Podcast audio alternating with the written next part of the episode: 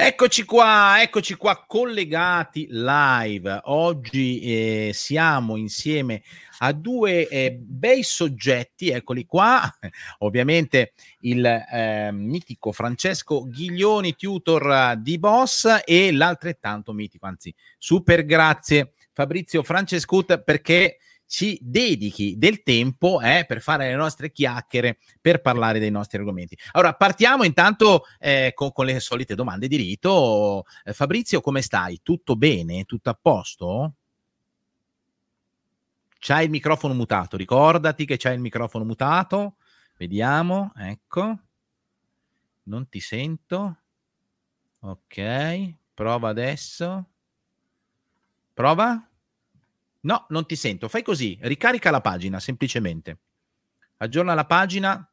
Intanto chiedo a Francesco. Francesco, te ti si sente? Mi sentite?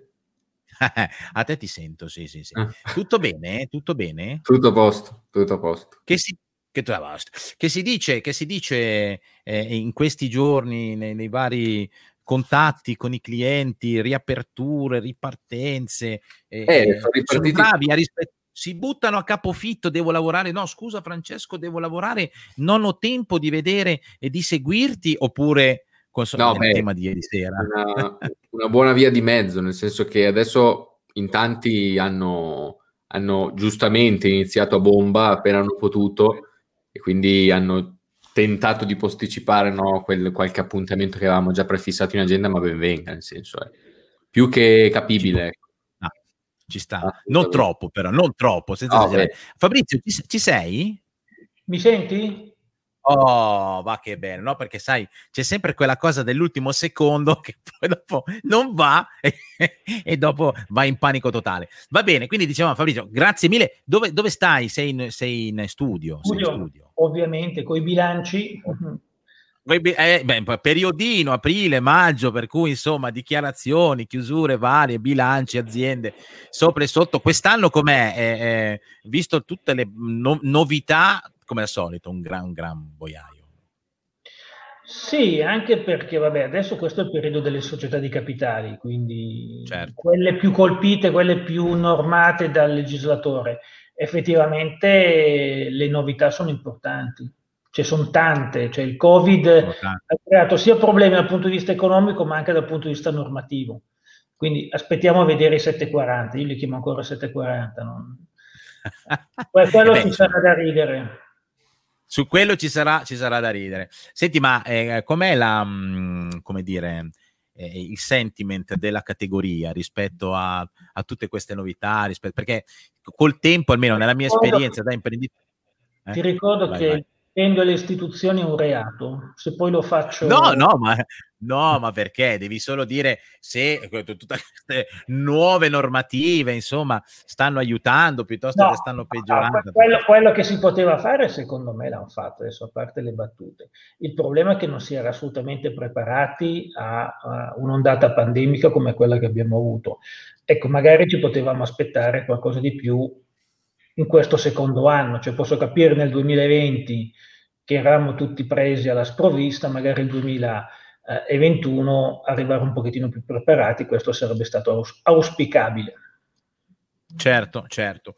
Bene, allora senti, oggi noi eh, vogliamo fare un, un, un viaggio, come, come, sempre nelle nostre dirette, eh, attraverso eh, degli argomenti specifici. Nel caso particolare eh, ci interessa ehm, questo rapporto, eh, che, um, gio- gioie e dolori, eh, ehm, sorrisi e pianti eh, del rapporto tra l'esercente, quindi nel nostro caso sono di acconciature e centri estetici, e il consulente, il cosiddetto commercialista, no? che poi nel tempo in realtà è diventato, poi lo dicevamo nella prediretta, sono, sono tanti gli aneddoti che si potrebbero raccontare, però un rapporto che nel tempo insomma si è, si è evoluto eh, anche per via delle normative, anche per tutta una serie di argomentazioni, ehm, però è sempre stato un, un po' particolare no? tra le aspettative eh, dell'esercente, del, del, del, parrucchiere, in questo caso del, del centro estetico, nei confronti della, eh, del commercialista, piuttosto che della cultura che di fatto è, è, sempre un po'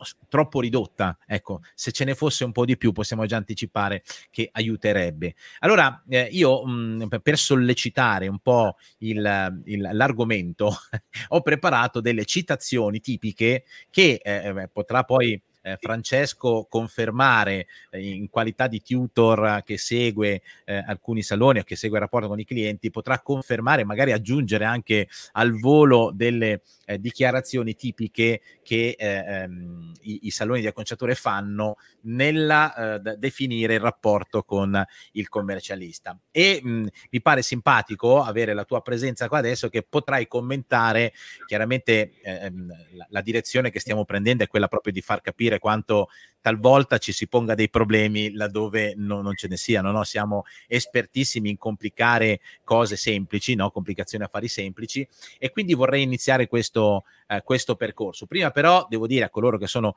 collegati di condividere, condividete eh, la, la, diretta, fatelo in questo momento perché eh, ehm, cominciamo subito a viaggiare eh, eh, attraverso queste dichiarazioni tipiche. Allora, eh, Fabrizio, una delle più quotate dichiarazioni che ci sentiamo dire. Tu sai, noi facciamo eh, software gestionale, per cui a volte siamo anche un po' in mezzo no? tra la relazione, della relazione tra il salone di acconciatura, il centro estetico e il commercialista. No? Per cui nelle, eh, può darsi anche che il commercialista si senta dire eh, ma quelli del gestionale non mi aiutano piuttosto che... Però una no, delle frasi più quotate... Il programma non lo prevede il programma. Beh, vedi, potevamo raccogliere anche le tue. Bravo, hai già tradotto lato tuo quello che eh, tipicamente dicono di noi. Oh, bene, ma che figata. Allora, ecco, quindi il, il, il, programma non lo prevede, diventa lato invece boss verso il commercialista, il commercialista non mi aiuta. Allora, che cosa intendono di solito con questa osservazione? Il fatto che nella gestione quotidiana, ok, quindi vuoi nella fiscalità spiccia l'emissione del documento, ora del documento commerciale, prima dello scontrino e della ricevuta fiscale, piuttosto che, sai, tutte quelle regolette, gli omaggi, la gestione degli omaggi, piuttosto che i resi, piuttosto che come scrivere sul prima sul libro dei corrispettivi, adesso c'è tutto il tema dell'invio telematico, dei ritari e quant'altro, no? Allora, eh, ma soprattutto nella parte più gestionale, eh, diciamo più da imprenditore, no? Cioè quindi sto guadagnando, sto perdendo, ho troppi costi, la struttura dei costi è esagerata rispetto ai ricavi e tutte queste robe qua. Insomma, il, il, il convincimento spesso è che il commercialista debba entrare nel merito del business, no? Quindi tu hai aperto un negozio, eh, però per esempio sei inefficiente in questa parte della struttura dei costi piuttosto che in questa parte dei ricavi. Um, il commercialista, eh, eh, Fabrizio, dovrebbe fare un, un'attività di questo genere o normalmente no, perché poi dopo in fondo ce n'è un'altra che contrasta con questa eh, legato all'aspetto economico, no? Quindi voglio dire, se uno dovesse fare tutte le attività possibili e immaginabili, ammesse non concesso che abbia senso, sicuramente eh, il costo sarebbe infinito, insostenibile probabilmente. Però voglio dire, cosa rispondi a un, un, un cliente che dovesse avere questo tipo di, eh, eh, di aspettativa, cioè che entri nel merito Secondo dell'attività? Me, allora, è evidente che ogni attività ha le sue peculiarità. Eh, secondo me è corretto che il commercialista entri nel merito, ovviamente fino a un certo punto, ma in quello che, ehm, che io dico nella collaborazione che ci deve essere tra commercialista e imprenditore perché è evidente che io ho delle conoscenze generiche, generaliste e specifiche nelle mie materie, ma ovviamente non ho idea, non sono lì sul campo, non vedo quello che succede, quello che non succede. Certo. Bisogna capire se poi l'imprenditore dall'altra parte, e dopo faccio una piccola digressione in materia, se l'imprenditore A si rende conto che ha bisogno di una mano e B magari alza anche la mano, cioè non è che eh, a me piace molto l, l, il tedesco, Mitarbeiter, ovvero sia lavorare con, che è il nostro collaborare, che deriva dal latino. Ecco, eh, magari se ci fosse più dialogo tra commercialista e imprenditore, ma anche per queste cose eh, spicciole, eh, magari riusciamo a risolvere un mucchio di problemi prima. Chiaro, sempre, chiaro.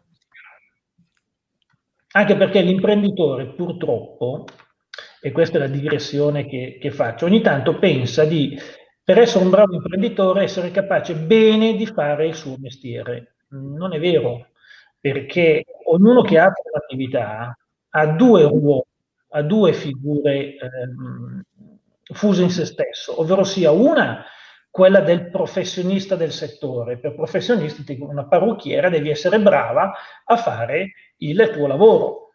Ma questa è solo una parte, perché poi magari non sei capace di improntare la tua attività, la tua imprenditorialità in maniera tale che ti possa rendere quanto merita il tuo lavoro. Quindi io ho dei certo. clienti che sono bravissimi nel loro lavoro, ma poi sono dei pessimi gestori di se stessi e quindi in realtà magari perdono del denaro che in realtà potrebbero benissimo ottenere in sé, oppure fanno una fatica enorme perché? Perché non sono in grado di gestire questo. Quindi codice civile non mi parla di parrucchiera, codice civile mi parla di imprenditore, colui che organizza beni, servizi, personale e capitale. Quindi anche se tutti tutti coloro che sono dotati di partita IVA si rendessero conto che avrebbero bisogno di sviluppare un minimo di competenze di imprenditore, che non vuol dire so fare bene la messa in piega, no? ma è gestire i risultati della mia attività, ecco, questo secondo me sarebbe un gran salto eh, interessante. E questo hai già toccato chiaramente de- de- degli aspetti fondamentali, quindi ehm, intanto il tutto questo, cominciamo già a dire, passa attraverso la consapevolezza del fatto che nel momento stesso che decidi di fare un certo tipo di operazione, ovvero aprire una partita IVA, quindi metterti nel business, è inevitabile che tu debba conoscere una serie di aspetti che probabilmente avvicinerebbero anche al professionista, perché il gap che oggi ancora esiste tra la stragrande maggioranza di chi fa impresa e chi invece fa il consulente è molto grande e uno dice vabbè ma il commercialista c'è apposta eh, ma il problema è che quando questo gap è così ampio è difficile anche comprendersi ed è probabilmente difficile anche arrivare a quella collaborazione di cui parla Fabrizio, cioè è più facile collaborare tra chi conosce a livelli diversi una certa, una determinata materia. E questo ha a che fare con tutto quello eh, che è coinvolto nell'ambito della gestione, cioè si va dalla parte meramente fiscale a quella più contabile, quindi costi e ricavi, fino ad arrivare a quella legata alla comunicazione e al, all'organizzazione della, della, dell'impresa e dell'attività. Eh, Francesco, mh, rispetto a questa eh, eh, osservazione qua, no? la, la, frase tipica numero uno, il commercialista non mi aiuta. Eh, ti è capitato? Cioè c'è, c'è questa, questa tendenza. Peraltro anche tu hai avuto a che fare eh, spesso con commercialisti e consulenti sia nei percorsi di tutoraggio dei clienti sia nelle pregresse attività che hai svolto all'interno di Boss. Eh, c'è un po' questa, questa mh, attitudine da parte dei, dei saloni no? di, di, pensare eh ma non mi aiuta, non mi aiuta. Ma aiuta secondo me, come, come, in tutte le cose, eh, dipende, nel senso, dipende da dove... Io credo che il commercialista sia una figura professionale irrinunciabile, nel senso che un'azienda per forza di cose deve avere un riferimento da quel punto di vista. D'altro canto sono capitate delle, de, delle, occasioni di collaborare con dei, dei, commercialisti per quanto riguarda agli albori no, della fatturazione elettronica dell'invio telematico con le varie procedure da effettuare sul cassetto fiscale, quindi anche lì era un test per chiunque, nessuno l'aveva mai, l'aveva mai fatto, allora insieme ci si è messi per cercare di capire quale, quale fosse la, la, la, direzione corretta. Ecco, quindi lì c'è stata assolutamente collaborazione, ma c'è tutt'oggi quando magari durante un percorso eh, viene richiesto al cliente finale un, un, un, dato specifico piuttosto che un parere esterno, quindi la, la, collaborazione c'è sempre da questo punto di vista. Poi a livello di, a livello di piattaforma Go Web, per eh, tornare un attimo al discorso della, della gestione economica la gestione più contabile del mestiere, anche agganciandomi a, a quanto diceva prima Fabrizio sul metà artigiano, metà imprenditore, sicuramente col Go Web sei aiutato mh, per un buon 50% se vogliamo perché i ricavi la piattaforma in automatico li calcola, si tratta solo di mettersi un attimo di impegno per capire quelli che sono i costi effettivi per avere un mini, per l'amor del cielo, bilancio di gestione che però aiuta tanto, quindi quello, quello assolutamente sì. non so se hai sentito Fabrizio, adesso io non so eh, quante volte, perché poi magari tu segui anche clientela, eh, aziende magari un po' più grandi e quant'altro, però mh, mm, me lo hai detto anche nella prediretta che eh, il concetto del è bravo ma non si gestisce vale un po' in tutti i settori, vale un po' per, per tutte le Esatto, per tutte le professioni. Però mh, mm, se tu pensi, no, a volte si pensa che alcune attività siano addirittura eccessive no? rispetto al tipo di attività che hai. Per cui Francesco, per esempio, ha parlato di costi e ricavi, eh, eh, del fatto che con un gestionale hai la possibilità di avere sott'occhio e in anticipo rispetto a quello che magari farai col commercialista eh, una situazione e ricavi, no? Quindi magari un profitto, un margine operativo lordo, insomma, prima delle imposte, un'idea di, di, di dove stai andando a, a, a parare. Eh, ecco, noi vent'anni e oltre che riteniamo che questo sia vero ogni volta che tu hai un'attività, a prescindere. Cioè, quindi se hai un'attività di qualsiasi genere, dovresti conoscere la tua struttura dei costi eh, per capire se quella struttura dei costi è adeguata e se ti consente di generare il profitto tu pensi che questa roba sia eccessiva? Non so, pensa all'artigiano, no? Insomma, alla fine, insomma, con un colpo d'occhio. Ti ricordo che nel 1400 la contabilità... Mi piace quando parte con ti ricordo, è meraviglioso. Vai Fabrizio. La, la, la contabilità così come è stata implementata adesso è stata uh, adottata da Frappacioli, ma non tanto perché c'era l'Agenzia delle Entrate che gli mordeva um, i calcagni o perché doveva evadere il fisco o perché eh, voleva frodare qualcuno. In realtà la contabilità nasce perché l'imprenditore in primis deve avere coscienza di quello che sta facendo e dove sta andando.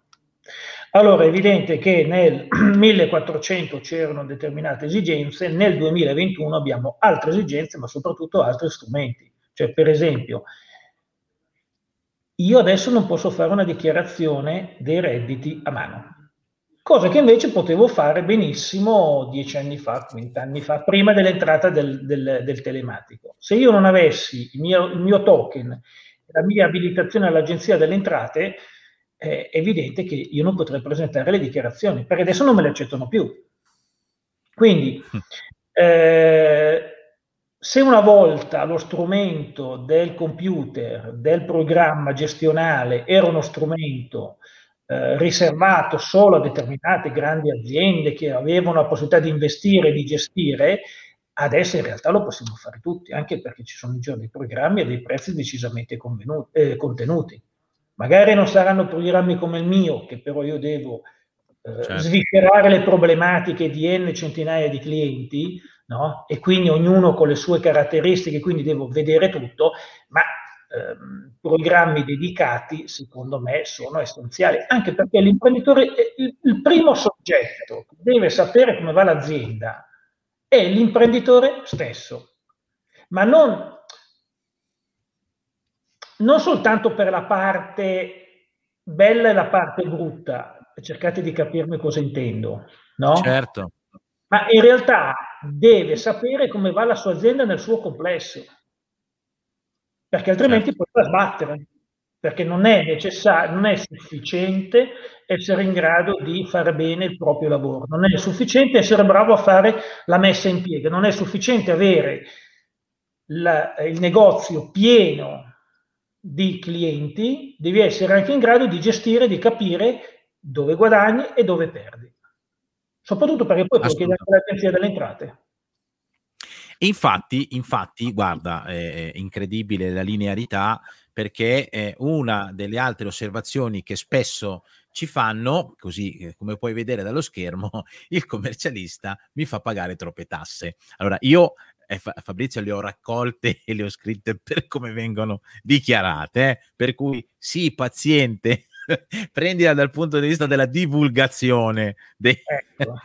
dei concetti, perché tu l'hai, l'hai, appena detto, no? L'hai appena detto, cioè il fatto che arrivi ad avere mancanza di cultura e, e, quindi a non capire determinate cose ti porta poi a fare delle dichiarazioni come questa, cioè è il commercialista che mi fa pagare troppe tasse.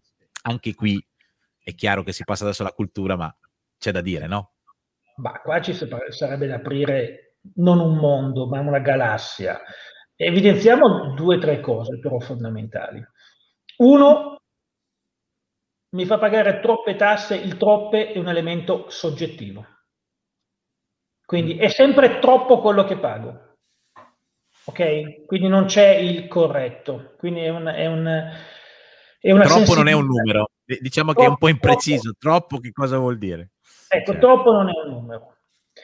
Um, poi molto spesso ci si confonde eh, il troppo, le tasse, eh, si paga anche l'IVS, l'IVS non sono tasse, l'IVS sono contributi, sono la propria pensione. Se poi vogliamo effettivamente aprire un ragionamento sulla tassazione in Italia, per l'amor di Dio, sfondiamo una porta aperta, siamo un paese estremamente tassato, o meglio, estremamente sperequato nella tassazione, cioè per esempio mh, la tassazione in Italia dei soggetti tra 0 e 10 mila euro è bassissima, praticamente nulla oltre i 100.000 euro è molto elevata, ma è flat sostanzialmente, perché se ne pagano una barcata. Il vero problema, quello che hanno fatto in questo periodo, questo sistema, ha ucciso la classe media. Quando tu cominci a pagare, ad avere un reddito imponibile dai 20.000 ai 70.000, che se tu sommi l'IRPEF, che è estremamente progressiva, nel senso che le detrazioni che tu hai all'inizio non ce le hai eh, o meglio, vengono a essere ridotte continuamente, no? quella fascia di mezzo, su cui c'era un bellissimo articolo Sole 24 ore un mesetto fa, no? viene assolutamente massacrata. Cioè uno che guadagna 40.000 euro lordi. Beh, proviamo a pensarci. Quant'è la tassazione? Cioè, cosa gli rimane in tasca? L'IVS gli porta via il 23% e su 40.000 sono 10.000 euro. Su 30.000 diciamo che ci sono 12.000 euro di tasse? 12 più 10, 22, contro 40 te ne avanzano 28. Quindi 40.000 euro che ai tempi erano 80 milioni di lire, e chi ha i capelli bianchi si ricorda che 80 milioni di lire, perdonatemi, si stava bene, non eri ricco, ma si stava bene perché a 100 milioni eri, eri ricco, era un, era un, signore stipendio. Con mh, 28 milioni, 28.000 euro quanto ci avanza? 2.000 euro al mese? Sì, una famiglia ci campa dignitosamente, per l'amor di Dio, c'è gente che campa anche con molto meno, ricordiamo eh, certo. sempre, però se uno fa un mutuo, manda i figli da qualche parte, si vuole permettere qualche sfizio in più, non ha la possibilità di accumulare, l'accumulazione capitalistica, scusate, non è il il greedy, l'essere l'avaro, l'essere l'avido, è proprio il riuscire a creare il capitale sufficiente per poter fare ulteriori investimenti. Tu con 28.000 euro all'anno di reddito difficilmente riuscirai a pagare qualcos'altro che non sia solo il mutuo di casa tua, perché dopo non hai risorse.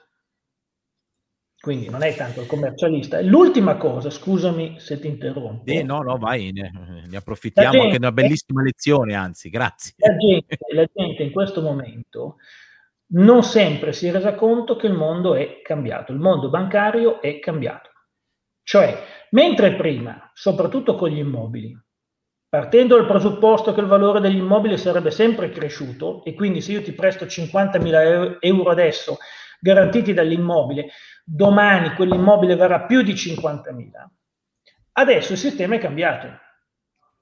No? L'immobile non sai se domani vale 50.000, magari domani ne vale 30.000 perché scoppia un'altra bolla, perché ti mettono un vincolo, perché scoprono che tu hai sull'Ethernet e improvvisamente quello che tu pensavi a garanzia non ce l'hai più. Quindi le banche adesso cosa ti dicono? Vuoi fare un investimento? Nessun problema, fammi vedere il tuo 740. Ma se tu vuoi fare vedere il 740 perché ti vuoi comprare correttamente una casa, devi avere una capacità reddituale che possa sopportare un mutuo. Quindi non è teologia questa, ma è praticità, è evidente che se qualcuno ha intenzione di fare degli investimenti e andare a richiedere in banca la, la, possibilità di avere dei mutui, dei finanziamenti o degli aiuti, o ha un bel 740 o non glieli danno. Ma io porto certo. una casa in, in appoggio, una casa in garanzia, non gliene frega più niente. Le banche sono piene di case che non sono state pagate. Quindi, quindi, e qua torniamo al pago troppe tasse, punto di domanda, ovviamente partendo dal presupposto che la legge dice una cosa, quindi in realtà ehm, dovresti pagare quelle, punto e basta, non discutere troppo, troppo poco. È, è, già esatto, anche perché poi quella è la, è la, struttura, quindi o cambi paese oppure ci si organizza per fare in modo di chiedere un abbassamento delle tasse. Ma detto questo, detto questo intanto ti leggo anche un po' di, di, commenti, un paio di commenti in realtà da parte di Davide Boscaro, che salutiamo, salutiamo anche Lisa Costantini, se, tutti coloro che sono collegati in questo momento, che dice ma il rischio di impresa deve essere pagato, altrimenti vado a fare il dipendente. E poi aggiunge e poi mi pare eh, non sono 28 su 40 ma 18 18 10 di contributi e 12 ah, ma 18 10 ma 10 eh, di contributi e 12 di tasse fa 22. Adesso non so bene, poi chiaramente cambia anche in funzione delle categorie. Tra l'altro le aliquote sapete che funzionano anche in un certo modo, crescere diventano più che progressive, quindi eh, eh le dinamiche sono eh, piuttosto um, variabili. C'è da dire che mediamente l'imposizione è comunque di un certo tipo, questo facendo una media di tutte le categorie, ed è sicuramente Fabrizio una delle eh, eh medie più alte eh, credo a livello anche guardando all'estero, no? poi ci sono i famosi paradisi fiscali dove ci sono altre tipologie di imposizioni, si parla spesso della flat tax piuttosto che di altre soluzioni di questo genere, al momento non mi pare che si stia, se ne parla molto, ci sono diverse proposte, ma non mi sembra che per il momento ci siano delle evoluzioni a breve che possono davvero in qualche modo cambiare l'attuale situazione dell'imposizione fiscale o no? No, direi di no. A parte il fatto che la mail, l'SMS che mi hai fatto vedere eh, sbaglia perché l'IVS è deducibile ai fini dell'IRPEF, quindi la base imponibile IRPEF non è 40 nel mio caso, ma è 30, perché se io pago 10 di, di IVS, l'IRPEF certo. poi pago su 30 e non su 40, quindi l'IRPEF è, è minore. Ma a parte quello, eh, dubito che ci sarà una riduzione delle tasse, anche perché voi non avete probabilmente il 90% o 90% di voi rende conto di come è ehm, strutturata, di come è concentrata l'imposizione IRPEF in Italia.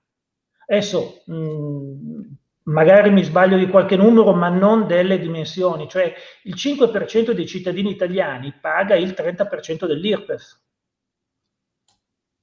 dell'IRPEF complessiva. Questo perché i, i, bassi redditi, come spiegavo prima, se uno ha, dichiara 8.000 euro, 10.000 euro, praticamente non sono tassati e sono la stragrande maggioranza. In Italia chi dichiara più di 100.000 euro di reddito, mi pare sia il 6% della popolazione. Cioè una cosa sconvolgente. Assolutamente, e quindi assolutamente. Eh, condivido soprattutto in questo momento pandemico, ho detto, piuttosto allora vado a fare il dipendente. Caspita, ma in questo momento il dipendente, la situazione pandemica ha ampiamente dimostrato come l'Italia si è divisa tra due categorie di soggetti, i tutelati e i non tutelati. Il dipendente, perdonatemi, non può essere licenziato. Se ha il Covid a casa, ha i congedi parentali, se è sempre l'azienda che si deve impegnare a mettere il dipendente nelle condizioni di poter lavorare in sicurezza, altrimenti sta a casa pagato. Tutti gli elementi, mh, il blocco dei licenziamenti ormai è, mh, durerà almeno un anno e mezzo, da quando è cominciato almeno un anno e mezzo, e quindi tutti questi soggetti hanno comunque, tutti i dipendenti hanno avuto comunque la possibilità di essere tutelati. Ragazzi, fino a uh, quattro mesi fa che è uscito un, un interpello e quindi eh, gli hanno dato una risposta finalmente positiva, se io mi fossi ammalato di Covid io avrei dovuto lasciare a casa tutti i miei dipendenti e comunque ero lo stesso obbligato a fare le dichiarazioni dei redditi, perché l'obbligo dichiarativo non veniva sospeso dalla pandemia. Quindi sì, Anch'io vorrei andare a fare il dipendente allora a queste condizioni.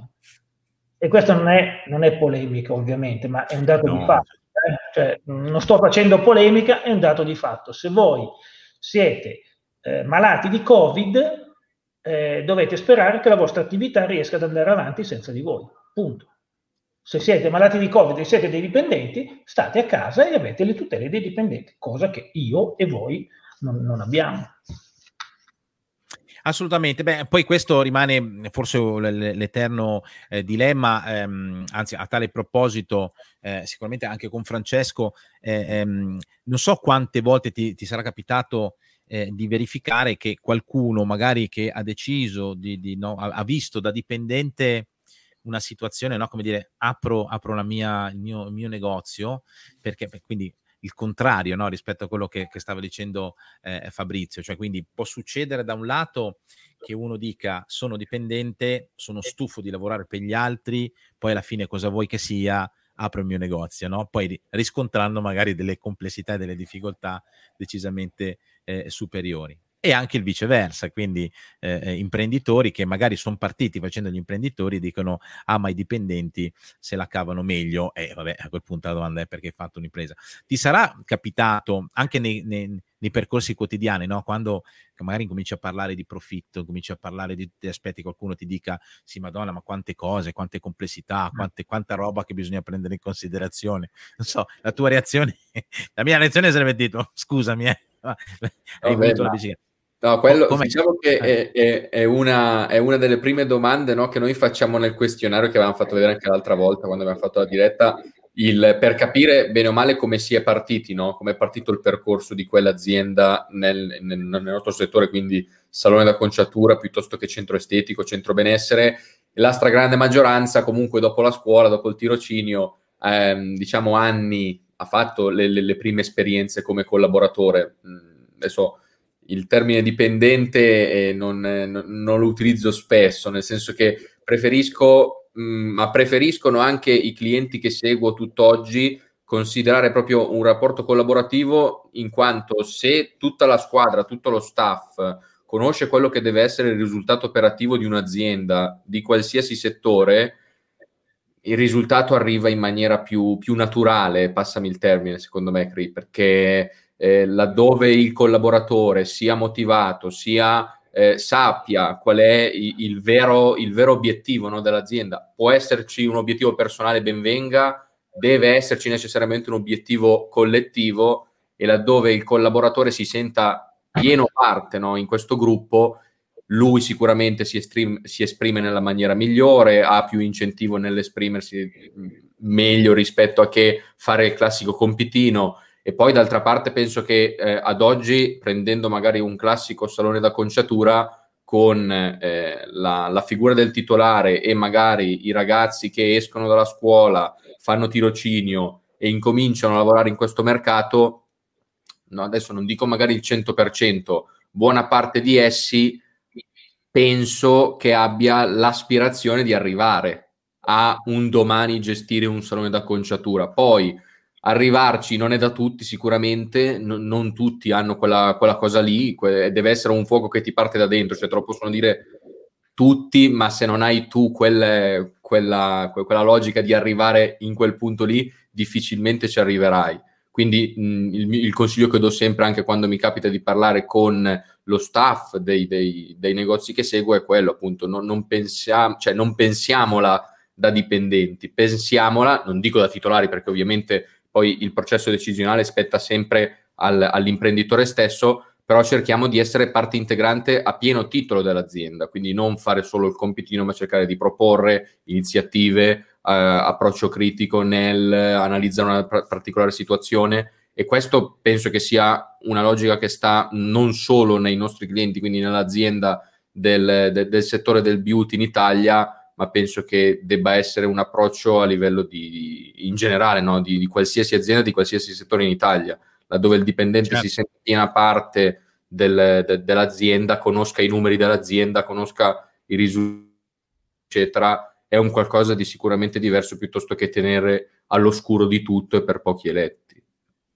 Sì, diciamo che ancora una volta probabilmente l'argomento è la cultura, cioè quindi sì. nel momento stesso che eh, l'imprenditore fa, insomma, diciamo il titolare fa il titolare, il dipendente fa il dipendente eh, alla vecchia maniera, quindi senza condividere dal, dal, dal, titolare verso il dipendente e viceversa, cioè coinvolgerlo anche nelle dinamiche eh, eh da, del, del, salone in termini di struttura, in termini di costi, di ricavi, di obiettivi, di progetto, probabilmente eh, questo, quest, questa dinamica del io vorrei fare te e tu vorresti fare me verrebbe meno perché eh, ehm, condividere, conoscere meno gli uni gli altri probabilmente, probabilmente questo aiuterebbe, ma come dicevamo anche nella prediretta, come aiuterebbe probabilmente anche un percorso eh, formativo diverso, perché eh, come dicevamo i percorsi eh, della scuola professionale preparano forse di più, qualcuno non è d'accordo neanche su questo, ma preparano di più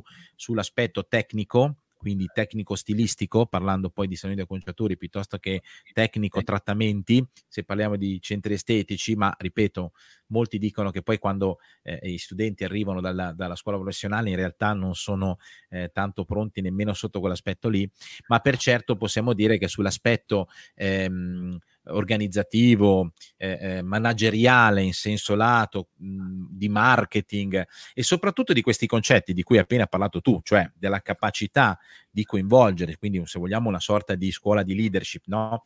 di, di, di coinvolgimento del, del team eh, verso, vertice, verso, certi ragionamenti, ecco, tutto questo svecchierebbe, farebbe venire meno tutto questo eh, modo di ragionare, tale per cui l'imprenditore dice, eh, vanno bene i, i dipendenti, che, che, la domanda però verrebbe spontanea, no? Cioè, voglio dire, hai fatto, non è che qualcuno ti ha obbligato a fare l'imprenditore o ad avere una tua attività.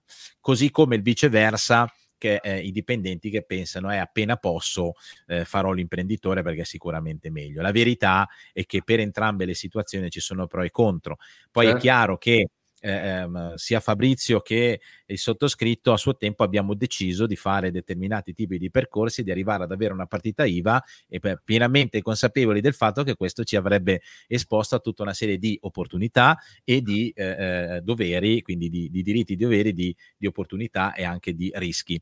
Eh, quindi credo che la prima maturazione, la prima evoluzione a livello di consapevolezza dovrebbe essere principalmente, principalmente questo.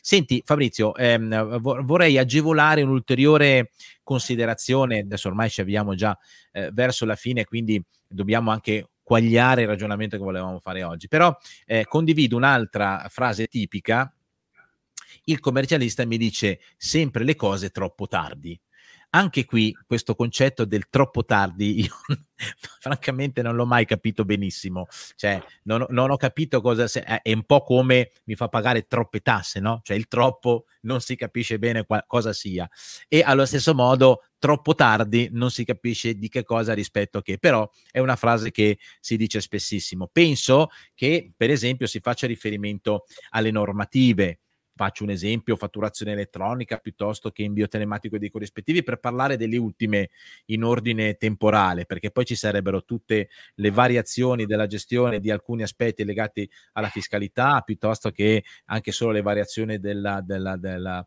aliquota IVA, piuttosto che mille altre cose. Ecco, c'è una tendenza a pensare che ehm, il commercialista abbia A una funzione divulgativa rispetto a tutta una serie di norme eh, al quale il titolare eh, eh, imprenditore dovrebbe, eh, ehm, al quale verrà sottoposto e per il quale si pensa che il commercialista sia eh, eh, l'unico punto di divulgazione di questa informazione eh, e rispetto alla, alla, tempistica, non so, me l'avrebbe dovuto dire sei mesi prima o me lo avrebbe dovuto dire eh, eh, n, n, mesi prima. Ora, io non è che oggi voglio prendere le difese della categoria perché eh, eh, ci mancherebbe altro, ognuno fa il proprio lavoro e, e indubbiamente le difficoltà le abbiamo tutti.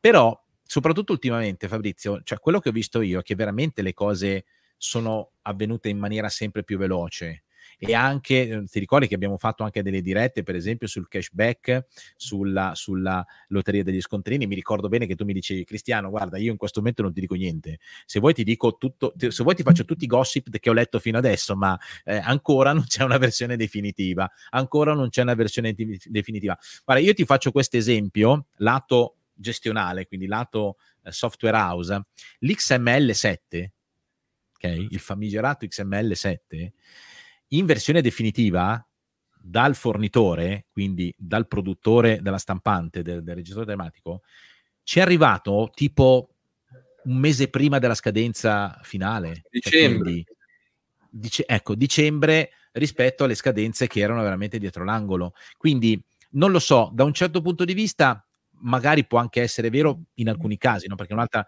delle dichiarazioni, non tutti i, commerci- non, i commercialisti non sono tutti uguali, benissimo, ecco, e probabilmente non sono tutti uguali i saloni di acconciatura e nemmeno i centri estetici e nemmeno le aziende che fanno software sono uguali. Però dico, no, non è che rispetto a questa sensazione, davvero, nel, soprattutto negli ultimi tempi, le cose siano diventate ancora ancora più complesse, anche in, termini di tempistiche, cioè quando dici che una cosa, cioè la, devi preparare il cliente rispetto a tutta una serie di cose che stanno per avvenire, ma ancora non c'è una normativa precisa e specifica e quindi gli dovrai dire eh, come era un mese fa, come è stato pensato un mese dopo, come è stato pensato tre mesi dopo e via discorrendo, o è meglio dare la notizia alla fine, ma questo chiaramente avvicina molto magari alle scadenze e, e, e quant'altro. Cioè io allora, penso che voi abbiate veramente un tema da questo punto di vista, sempre di più. Allora, il problema il problema è che bisogna fare una scelta. Se io voglio lavorare o se io voglio studiare e solo chiacchierare. Per motivo è molto semplice.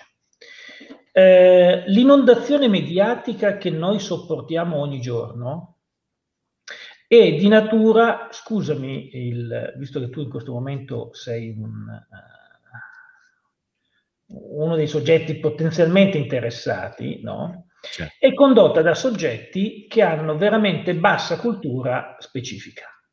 Quindi in realtà propongono il titolone al telegiornale, il titolone al, come si chiama, mh, anche sul Corriere della Sera, no? cioè su, su, su giornali importanti, e deve sintetizzare una serie di cose. Chi recepisce poi non ha la cultura di capire cosa gli stanno dicendo. Cioè, ieri mi chiama un mio cliente disperato. Il mio, il mio affittuario mi ha chiesto il credito d'imposta sulle abitazioni residenziali. E io dico, caspita, mi è scappata non l'ho mai sentito. Mi metto a fare una ricerca, perdo un'ora di tempo, non vi dico il rosario che ho tirato giù quando ho scoperto che in realtà è un emendamento al decreto legge ristoro, sostegni. Ok? Quindi è una cosa di cui qualcuno in Parlamento ha detto forse ne parliamo e forse lo mettiamo in legge.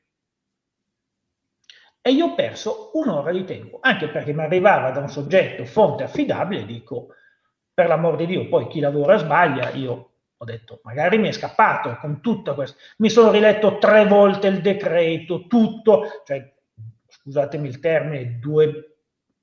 Così perché leggere le norme integralmente vi assicuro che non è veramente quella passeggiata di salute, no? Per poi scoprire che è un emendamento citato alla radio, citato in internet. Quindi io mi comporto così. Io parlo solo e soltanto quando ho il decreto, quando ho la norma di legge in gazzetta ufficiale. Punto. Tutto il resto sono chiacchiere distintivo perché tante di quelle volte io mi sono trovato a ipotizzare delle situazioni che poi in sede di conversione definitiva o di approvazione definitiva della legge, poi non si sono verificate. Quindi, certo. come faccio io adesso a dire a un imprenditore, guarda che ci sarà questa norma di legge, in questo mese, no? da qua a un mese, quando la norma verrà convertita, mi cambiano le carte in tavola, perché in realtà io ho parlato su gossip. Come faccio io a dire a un imprenditore, guarda, preparati a questo. Vi faccio un esempio. Da ormai 12 anni, ogni anno, ogni anno, ogni anno, la legge finanziaria prevede la rivalutazione delle quote possedute da persone fisiche. Un imprenditore mi dice io sto facendo questa operazione, me lo dice a ottobre del 2020. E io gli ho detto guarda, questa operazione la puoi fare in questo modo, bla bla bla bla. Sappi che statisticamente da 10 anni, 12 anni a questa parte, in finanziaria troveremo questa legge, o meglio, troveremo questa proroga, perché ogni volta è la proroga, no? Gli ho detto, io personalmente magari una scommessa ce la farei, ma ho usato il termine scommessa. È come andare a campione? No, a campione no, perché siamo riusciti a far fallire il casino d'Italia. No? Anche qua, quello. Cioè, eh, e qua la dice lunga, la dice lunga. Ok, eh, certo. andiamo a San Vincent a giocare, mettiamo lì un chip e scommettiamo che arrivi.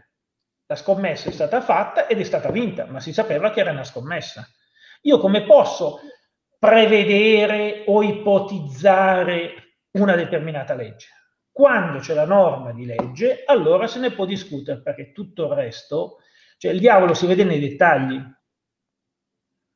No? Cioè, certo, anche quando hanno certo. introdotto il regime quando hanno introdotto il regime forfettario, il regime dei contribuenti minimi e tutto quanto, in realtà sì, hanno introdotto quel regime, ma poi studiando quel regime ci sono queste clausole di esclusione, queste clausole di ammissione, questi comportamenti da tenere e ovviamente io un mese prima della legge non lo posso sapere. Quindi diventa estremamente pericoloso per me suggerire a un cliente guarda che succederà questo.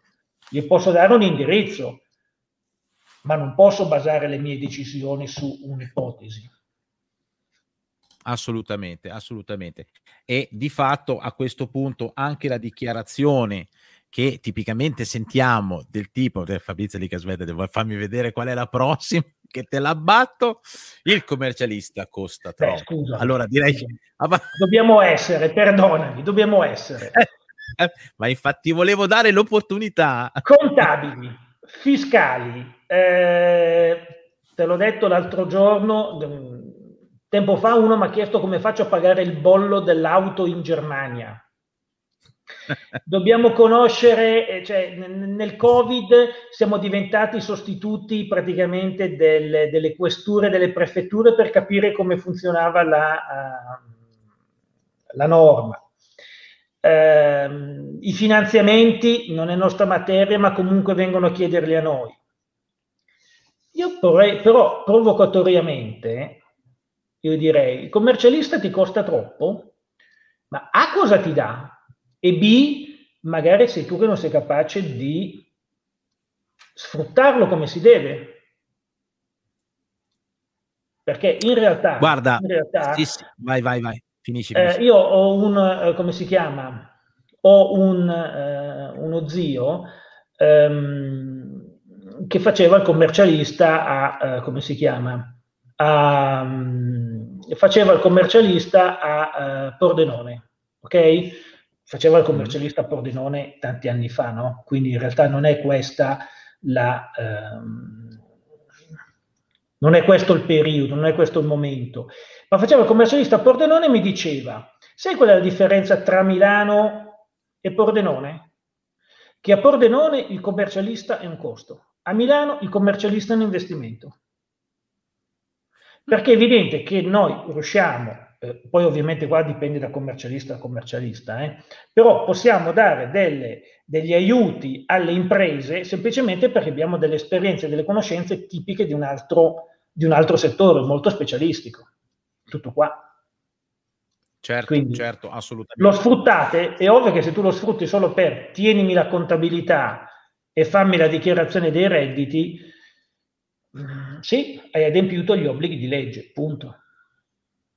E infatti, infatti eh, ehm, forse il pensiero finale, visto che siamo già in chiusura, vedete come qua, quanto parlo, dico tutte le volte, quanto parlo, io arrivo alla fine, tengo d'occhio l'ora proprio per tentare di non sforare, ma eh, da qui, e guardate eh, eh che un, sacco di osservazioni di, e di frasi tipiche non le ho nemmeno esposte perché ce n'erano molte di più da far, da far vedere, però si arriva alla fine a questo concetto qua, ovvero tu hai detto sei sicuro di riuscire a sfruttarlo meglio, io lo traduco e lo ribalto in sei sicuro di avere le competenze per riuscire a dialogare eh, allo stesso livello, cioè quindi eh, certe competenze le devi comunque avere, chiaramente non così approfondite come, ma la cultura è quella che fa la differenza nel comprendersi. Prego, prego. Posso farvi fare, e non voglio avere i risultati, quello che si chiama un acido test, cioè un test immediato. Sentiamo. Per sapere se avete questa almeno un'idea di cos'è essere l'imprenditore, ponetevi la domanda se sapete la differenza tra un aspetto economico, un aspetto finanziario e un aspetto patrimoniale. Perché il 90% dei problemi è quando la gente confonde questi tre aspetti. Beh, qui ci ha dato... Scusami, eh, adesso sto zitto. No, no, bellissimo. No, invece guarda, grande. Eh, Francesco, qui ci ha dato un assist esagerato, no? Perché eh, non so quante volte capita anche nei, nei, percorsi, comunque quando si dialoga col cliente, perché principalmente si parla di aspetto economico, costi, ricavi, senza posizionarlo da qualche parte nel tempo, che poi diventa un aspetto finanziario, no? E per arrivare poi a quello patrimoniale, quindi nel momento stesso che devi valutare l'azienda, la differenza la fa probabilmente quello che hai costruito, quello che hai consolidato, e quindi qual è il patrimonio che non è solo l'avviamento, che non è solo eh, i costi e ricavi, anzi i ricavi nel caso specifico il profitto o l'avviamento in senso di clientela, ma è anche altri valori che potresti avere eh, ehm, creato durante il percorso dell'azienda o passività che potresti aver messo eh, all'interno dell'azienda. Quindi eh, non so, se tu dovessi, eh, dovessi dire da, da 0 a 100 quanti eh, eh, conoscono questo dettaglio, questo dettaglio questa, queste nozioni economico, finanziario, patrimoniale. Ma da 0 a 100 secondo me è un buon 20%. 20% che lo conosce, quindi un 80% che sì. eh, no, non riesce, no, sei stato sulla legge di Pareto. No, ma già, no, ma già, già come si dice, eh, tornando a, quello, a quanto diceva Fabrizio, la collaborazione, se tu sfrutti a pieno, cioè a Milano il commercialista è un investimento, sono d'accordo nel senso che dal punto di vista di... Mh, sempre tornando alla solita funzione che è un po' la, la, il cuore pulsante del, del Go Web che tocca questi temi. Un conto è presentarsi magari in ufficio dal commercialista per eh, vedere come è andato un mese, un semestre, un trimestre. Un altro conto è presentarsi sempre in ufficio dal commercialista, ma conoscendo come è andato il trimestre, il mese o il semestre. Quindi arrivi, non, non cadi dal pero perché tu stai già analizzando i tuoi dati, almeno qual è la differenza ricavi meno costi prima delle imposte. Però è già un qualcosa, è già un risultato. Questo che arrivare cioè, da zero impreparato totalmente e ricevere la bellissima o la bruttissima notizia. E ci vuole veramente poco, nel senso che non ehm, fa tutto la piattaforma, quindi basta solo riempirla con i campi giusti per avere un'idea. Poi è ovvio, il, eh, il bilancino di GoWeb non è sostituibile al ruolo del commercialista, no. ci mancherebbe altro, però ti mette sulla, sulla, buona strada, assolutamente. Da questo punto di vista, assolutamente. E sì. in, è, è assolutamente fantastico come eh, al solito ci troviamo a chiacchierare di una roba, ma come il discorso sia estremamente eh, mh, ehm, filante e lineare, perché arriviamo al concetto che prota- probabilmente ed è esattamente quello che hai appena dichiarato tu, quindi sembra quasi che le, le slide si creino successivamente ai concetti espressi, ma eh, effettivamente il commercialista potrebbe, e qui c'è Fabrizio che può confermare o meno, potrebbe seguire meglio se tu conoscessi i numeri. In realtà l'ha già detto con eh, il, l'acid test, no? per cui eh, la, se, se, già sai la differenza tra queste tre cose, ragionare col commercialista diventa sicuramente più semplice. Ma in più, se, come detto da eh, Francesco, che ne ha poi esperienza quotidiana, nel momento stesso che eh, eh, dialoghi con il commercialista, avendo e conoscendo i numeri prima, almeno quelli che tu puoi conoscere, perché poi è chiaro che c'è, eh, Fabrizio, un'attività di dettaglio sugli aspetti fiscali e lì c'era una domanda che diceva si può fare a meno del commercialista? Eh, ritengo di no, per quanto riguarda anche solo esclusivamente tutta la parte di interpretazione eh, delle normative fiscali che nel momento stesso che deve fare eh, bilanci, che deve fare calcolo delle imposte, delle tasse, ma anche solo l'aspetto legato all'IVA che comunque è estremamente variabile e magari eh, aggiungi una nuova tipologia di attività o di prodotti che prevedono IVA di cioè ci sono delle complessità dietro, ma anche solo partendo dalla per, dall'aprire un'attività, cioè ci sono dietro delle complessità che è corretto che vengano gestite da eh, consulenti e da eh, figure come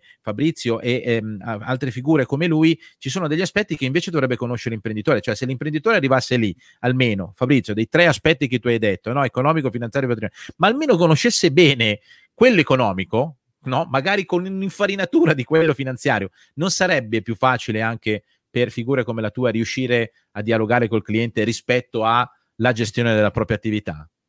Non è più facile per me.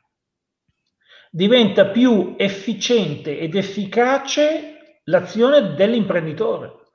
Perché è evidente che se io spiego quando fai un mutuo, hai un problema di natura economica che sono gli interessi, di natura patrimoniale che ti crei un debito e di natura finanziaria che comunque hai un cash in importante subito e quindi poi devi gestire tutti questi flussi e magari poi anche l'imprenditore che è lui che lavora tutti i giorni e lui che prende le decisioni tutti i giorni, è evidente che magari poi quando io parlo magari sarebbe più in grado di implementare appieno e correttamente quello che ho detto o comunque il confronto diventa più immediato e più eh, sensibile, no? Cioè, tipico, tipica domanda a fine anno.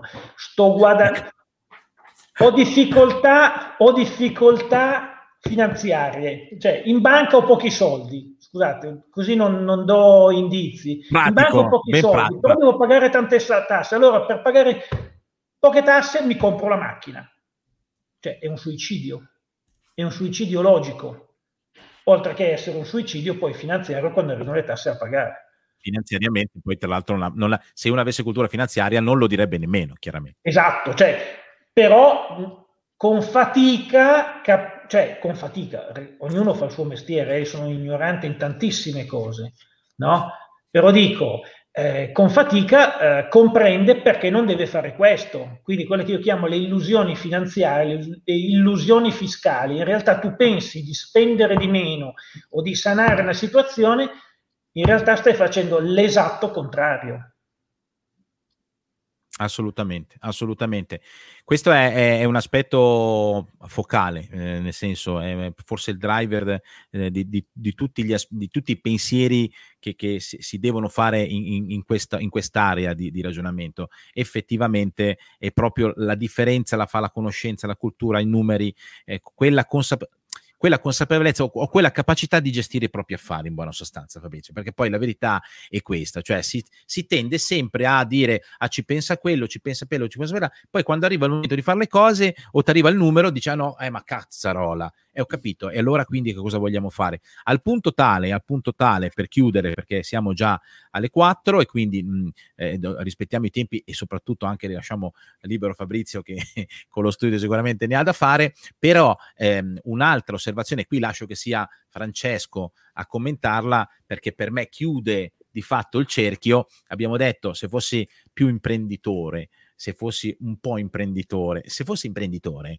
e quindi avessi consapevolezza di vari argomenti, dialogheresti meglio con, eh, con il, il, commercialista. Se fossi eh, ehm, più dentro i numeri, eh, se conoscessi meglio i numeri, se riuscissi in qualche modo a ad avere quel tipo di eh, eh, cultura che ti consente almeno di, compire, di, capire a grande livello e quindi comprendere anche le indicazioni che arrivano dal commercialista sarebbe meglio. Chiudiamo, Francesco, con eh, una, una nostra risposta a come probabilmente si potrebbe accelerare da questo punto di vista, ovvero con la presenza di un tutor, perché eh, qui lo puoi, lo puoi magari eh, sì. ehm, come dire, dire tu che lo fai tutti i giorni quante volte probabilmente ti ritrovi a dialogare con i commercialisti e di conseguenza a colmare quel gap che c'è tra l'imprenditore che ancora forse non è ancora imprenditore e il commercialista consulente dall'altra parte. Sì, no, esatto, è una cosa che è capitata, capita frequentemente il, il dialogo, ma anche un, un, semplice scambio di mail piuttosto che una chiamata con eh, un commercialista di un cliente finale per eh, tematiche legate al valore del magazzino piuttosto che a un problema con una fattura, eh, piuttosto che dove scarico le fatture. Quindi a livello, di, a livello di collaborazione è un qualcosa che esiste e ehm, alle volte penso sia anche un po' la logica no, del, del percorso exclusive stesso, quindi farsi seguire da un tutor che possa comunicare anche con consulenti esterni, quindi da un punto di vista fiscale possa comunicare con un commercialista piuttosto che possa comunicare con un consulente, che è capitato anche questo a me personalmente, quindi con un'azienda di pubblicità per valutare mh, quale promozione piuttosto che quale strategia possa essere migliore per quella situazione specifica. Quindi assolutamente mh, i dati, allora i dati in piattaforma non, non, non è difficile reperirli, ecco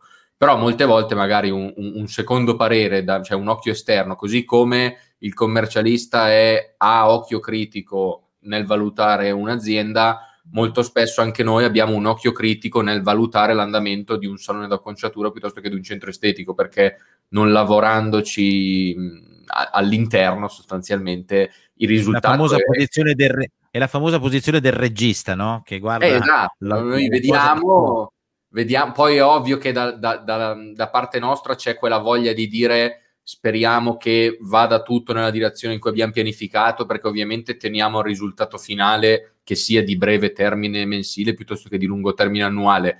Però dall'altra parte non, non abbiamo neanche quella, quell'emozione nel commentare un risultato piuttosto che un dato. Cioè, eh, arriviamo da fuori, vediamo un, de- Siamo, un abbiamo quel giusto distacco. Esatto, Siamo, abbiamo quella, quella, mancanza di coinvolgimento. Esatto. va bene ottimo. Io volevo chiudere con un ultimo concetto con Fabrizio ehm, perché poi probabilmente un'altra delle grosse mancanze Fabrizio della, eh, eh del settore almeno per quanto riguarda il settore del beauty è la scarsa ehm, cioè essere scarsamente rappresentati o magari avere difficoltà nel reperire le informazioni quando invece esistono uh, delle eh, come dire, soluzioni che poi spesso e volentieri sono dietro l'angolo, non le conosci. Eh, però eh, Fabrizio è qua oggi sì in, eh, come figura, eh, ecco, come consulente, come esperto, come professionista che fa questa attività da tempo, ma anche perché di fatto eh, con, con, Fapi è coinvolto direttamente grazie alle sue consulenze, quindi conosce molto bene anche la, la il ramo di derivazione eh, di, di, di, API, di Confapi, ovvero Unibeauty, quindi la, la, la categoria eh, che di fatto raccoglie sogni del concetture e centri estetici. Io penso forse, eh, Fabrizio, anche per colmare eh, uno di quegli aspetti legati alla distanza che c'è tra sapere le cose e riuscire a metterle in pratica, no? sono tante, probabilmente anche eh, l'iscrizione ad una ehm, associazione, come in questo caso eh, più, più, più, moderna, magari più orientata a, ad essere vicina al, proprio iscritto in questo senso, eh, facendo avere tutte le informazioni legate a contributi di vario genere, piuttosto che a tutta la tematica del rapporto con i, con i collaboratori e via discorrendo, possa fare una certa differenza. Cosa ne dici? Assolutamente sì, nel senso... Mh, mm, le associazioni che io non vedo come concorrenti al commercialista, ma come elementi di integrazione all'attività del commercialista. Il commercialista fa un mestiere. È vero che ultimamente, come dicevamo prima, il commercialista sembra, sembra debba sapere tutto, sembra sem- debba fare sempre tutto. In realtà non è possibile questo. No? E quindi le associazioni danno la risposta integrando, integrando uh, ovviamente i servizi del commercialista e sono ovviamente specifici, specifici al settore qua, nel quale operano. Io mh, mm, sono collegato a diverse eh, associazioni di commercialisti perché comunque per me diventa essenziale, oltre che ovviamente essere appartenente all'ordine, quindi la figura istituzionale al quale io devo fare riferimento, avere altre forme di, eh, di consulenza e di assistenza. Questo lo faccio per me, quindi eh, lo, lo, propongo, lo, lo, suggerisco anche agli altri, perché sono competenze, come dicevo prima, che integrano quelle di una realtà eh, generica che è quella del commercialista. Assolutamente. Allora, grazie. Intanto chiudo uh, semplicemente con uh, due commenti che sono arrivati, anzi tre. Eh, Davide che dice: Io lavoro in Svizzera e porterei il funzionamento svizzero in Italia e allora sì che vedremo salire i fatturati, dice, dice e vedo già sorridere Fabrizio, e poi dice e in Svizzera i sindacati valgono come il 2 di picche quando la briscola è quadri. Ottimo, anche questa. E Naide invece che ci dice grazie per la diretta interessante, mi riguarderò la prima parte che mi sono persa. Io non rientro... volevo offendere nessuno, eh? non volevo offendere nessuno, però chi fa l'imprenditore un minimo di cultura in materia la, la, la devi avere, se no corre veramente il rischio di prendere delle facciate. Assolutamente. Allora, ragazzi, grazie, grazie Fabrizio della, della, della, presenza, grazie del tempo che ci hai dedicato, come sempre, è super, iper gentile. Grazie Francesco, anche a te per il tempo. Adesso tornerai sicuramente alle tue consulenze. Io vi lascio con un video e ci vediamo settimana prossima, eh, lunedì alle ore 15. Grazie a tutti, buon weekend e buon Arrivederci, buon weekend. Ciao, grazie. ciao, ciao. ciao. ciao. Wow!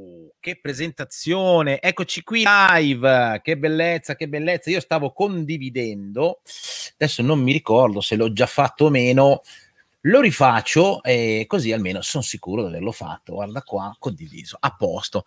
Come state Luca, Elena, buongiorno, buongiorno, che bello alle 3 di pomeriggio noi non ci facciamo mancare nulla, tra cui anche una bella diretta quotidiana per parlare di cosa facciamo, di cosa facciamo insieme con i partner, con i tutor e, e, e con tutte le persone che ruotano attorno a Bossa. E di conseguenza, eccoci qua con, partiamo dalle signore oggi. Ciao Elena, come stai? Come stai? Tutto bene, grazie, tutto bene, tutto a posto. Tutta indaffarata, tutta indaffarata con le tue cose.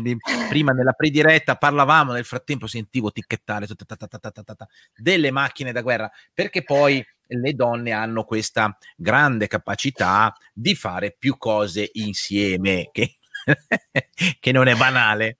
Quindi tutto bene? Sì, sì, sì, assolutamente sì. Cosa dicono, cosa dicono i, i, clienti che stanno facendo il percorso exclusive? Perché ti chiedo quelli perché li senti praticamente non dico quotidianamente, ma pra- praticamente, quindi com'è il feeling? Cioè, sì, m- molti avranno ripreso in questi sì, giorni. Infatti no? non, li, non, li sto più sentendo.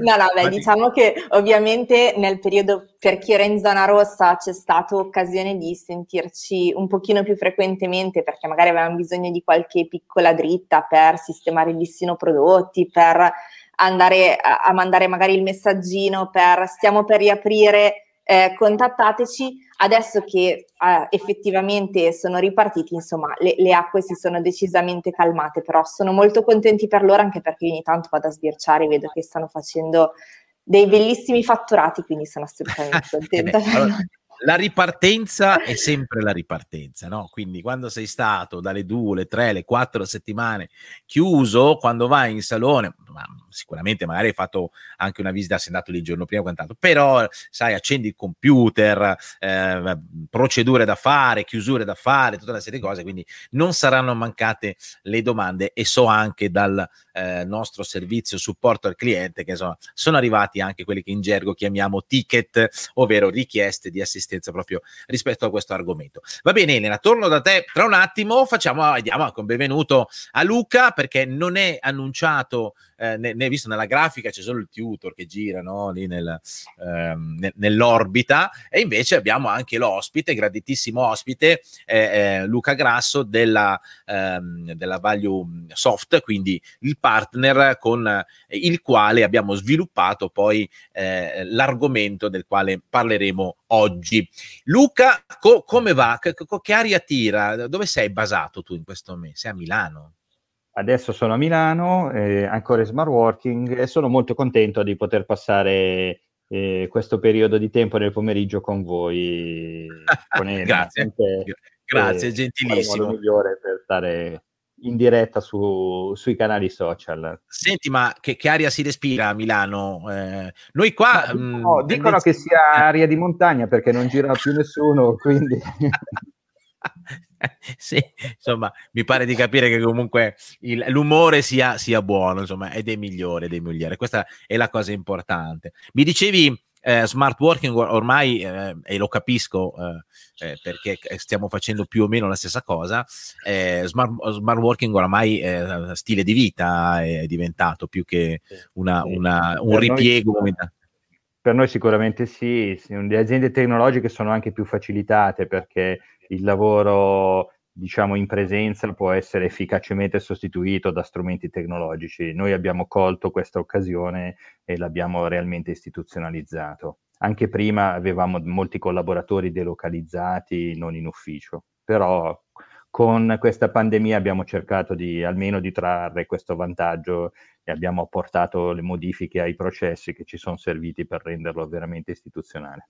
Certo, prima l'opzione era Talvolta potrei anche lavorare da casa, adesso l'opzione è talvolta, nel caso possiamo inco- incontrarci fisicamente da qualche parte in un ufficio, se abbiamo l'ufficio, o alternativamente anche in una diversa location, magari che può essere anche di ispirazione. Ci sono tutti quegli uffici, per esempio a Milano c'è il, c'è il Talent Garden dove ti puoi affittare una sala riunioni e lì è bellissimo perché lì è proprio ehm, aiuta l'ispirazione, aiuta l'idea, quindi potrebbe essere davvero un nuovo modo di lavorare. Ma bando alle ciance, allora intanto eh, voi che ci siete condividete oggi argomento POS, argomento eh, legato alle banche, anzi ne approfittiamo per fare tutta una serie di ragionamenti anche perché adesso c'è un po' di esperienza Luca, no? Eh, eh, sono partiti quelle cose che abbiamo annunciato qualche mese fa, nonostante la pandemia e tutto il resto, proprio perché sono di tipo digital, quindi insomma, eh, chi se ne frega poi eh, se, se, si è in certe situazioni, anzi, talvolta si riesce anche ad accelerare su alcuni ragionamenti. Eh, ehm, siamo a valle di tutta una serie di eh, esperienze fatte già con alcuni clienti che hanno fatto partire il servizio GoPay POS e quindi non parliamo solo di ipotesi eh, de, de, di miglioramento verso una certa direzione, ma parliamo di esperienze concrete, non che ce ne fosse necessità, lo sapevamo che quella era la strada buona, però mh, sicuramente certo, eh, certo. avere la riprova no, sul campo, eh, anzi Beh, con Elena poi... Vai, vai, vai Luca. Assolutamente sì, penso che sia importante che anche dei nostri clienti abbiano sperimentato che effettivamente era concreto quello che dicevamo e non abbiamo solo esperienza, ma penso di poter dire incominciamo ad avere anche dei risultati significativi. Ah, certo.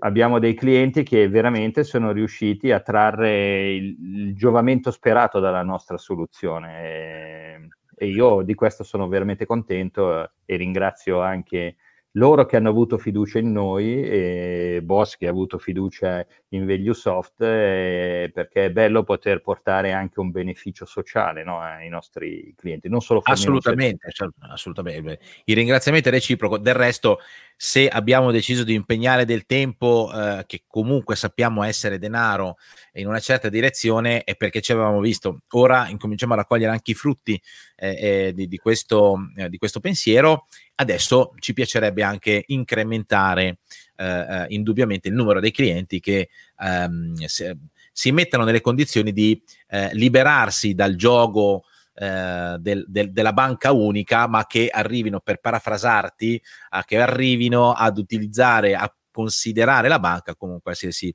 altro fornitore. Ma andiamo con ordine, perché poi con Elena entriamo invece nel dettaglio, cioè andiamo a vedere eh, in modo specifico che cosa vuol dire avere questo tipo di funzionalità, cioè quindi la possibilità di gestire il POS direttamente dalla software gestionale, dalla piattaforma gestionale GoWeb e soprattutto cosa vuol dire avere un POS di proprietà eh, e quindi cosa vuol dire poter negoziare qualsiasi tipo di eh, condizione, di convenzione con qualsiasi istituto voi decidiate di utilizzare. Ma andiamo con ordine, andiamo con ordine. Allora, sicuramente Luca, uno degli aspetti fondamentali di tutto questo mondo è la difficoltà, diciamo così, eh, di andare contro un sistema eh, dove tipicamente il rapporto tra esercente e banca è abbastanza intoccabile, no? Cioè è, è un rapporto nel quale andare a dire guarda, mh, mm, non togli il post della, della tua banca e metti un post tuo, perché così potrai avere la banca che vuoi tu, incontra grossi limiti culturali, cioè incontra grosse resistenze, non è vero? Assolutamente sì, assolutamente sì. È un, è una resistenza favorita da diversi fattori, no? intanto dalla, eh, dallo sbilanciamento di questa relazione, perché la banca ovviamente negozia sempre con i clienti, posi- con quasi tutti i clienti, in una posizione di forza.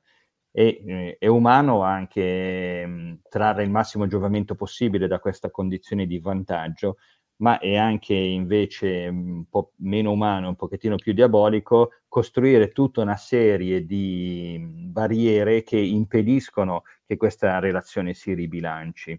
È la, la tipica situazione del monopolismo dove qualcuno da una posizione di forza impone agli altri determinate situazioni o comportamenti ed è veramente difficile da scardinare, però io sono convinto e noi abbiamo insieme vissuto questa esperienza che questa è una mentalità che deve passare. Intanto perché, come dicevamo all'epoca, i grandi clienti, quelli che hanno più forza negoziale, trattano comunque le banche come fornitori e quindi sono in grado di andare dalla banca e di negoziare da una posizione, non dico di parità, ma comunque di grande forza.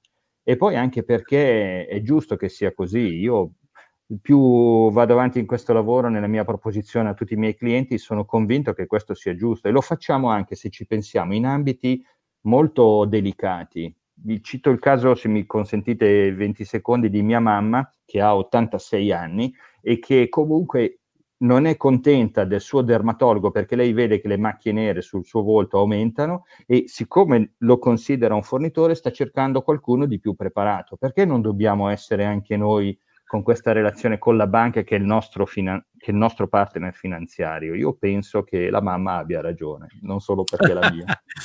eh, diciamo che il principio di base non cambia, no? Quindi se non sei convinto, nel caso specifico la famosa second opinion o quantomeno un altro punto di vista, eh, nell'ottica della, della banca eh, eh, è esattamente la stessa cosa, solo che per questioni culturali, insomma, facciamo fatica, magari anche per questioni di relazione, perché talvolta la scelta forse non può essere così libera per altre relazioni o aspetti di negoziazione che si hanno col proprio istituto eh, bancario. Però andiamo, uh, creiamo prima il contesto. Allora, il contesto è ehm, l'idea di base consiste nella possibilità di pensare di togliere il post della banca e di un, comprarsi il post. Quindi il post diventa di proprietà dell'esercente. Benissimo. Arrivati a questo punto, essendo tuo il POS, puoi chiedere alla banca, a qualsiasi banca, la convenzione da installare su quel POS. Quindi se il POS, in questo caso il POS è di Ingenico, con a bordo il software di ValueSoft, quindi pensato appositamente per questo tipo di approccio, vuol dire che su quel POS puoi montare tutte le convenzioni che vuoi, ovvero avere tutti i rapporti bancari che vuoi.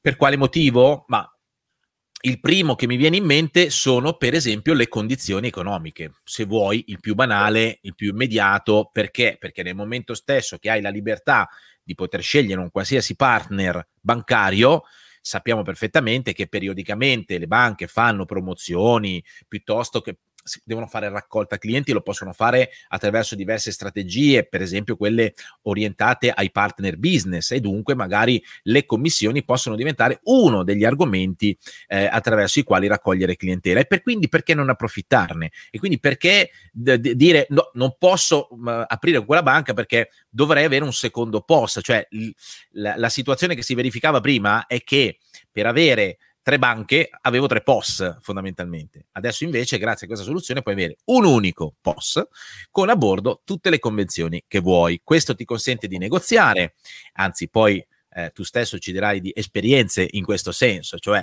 per, dato che hai delle, l'opport- l'opportunità di negoziare, magicamente si aprono degli scenari che prima non, non era nemmeno possibile immaginare. Quindi, post tuo di proprietà, sopra metti le convenzioni che vuoi, con tutta una serie di dinamiche, di, di, diciamo così, e automazioni di cui ci parlerai tu.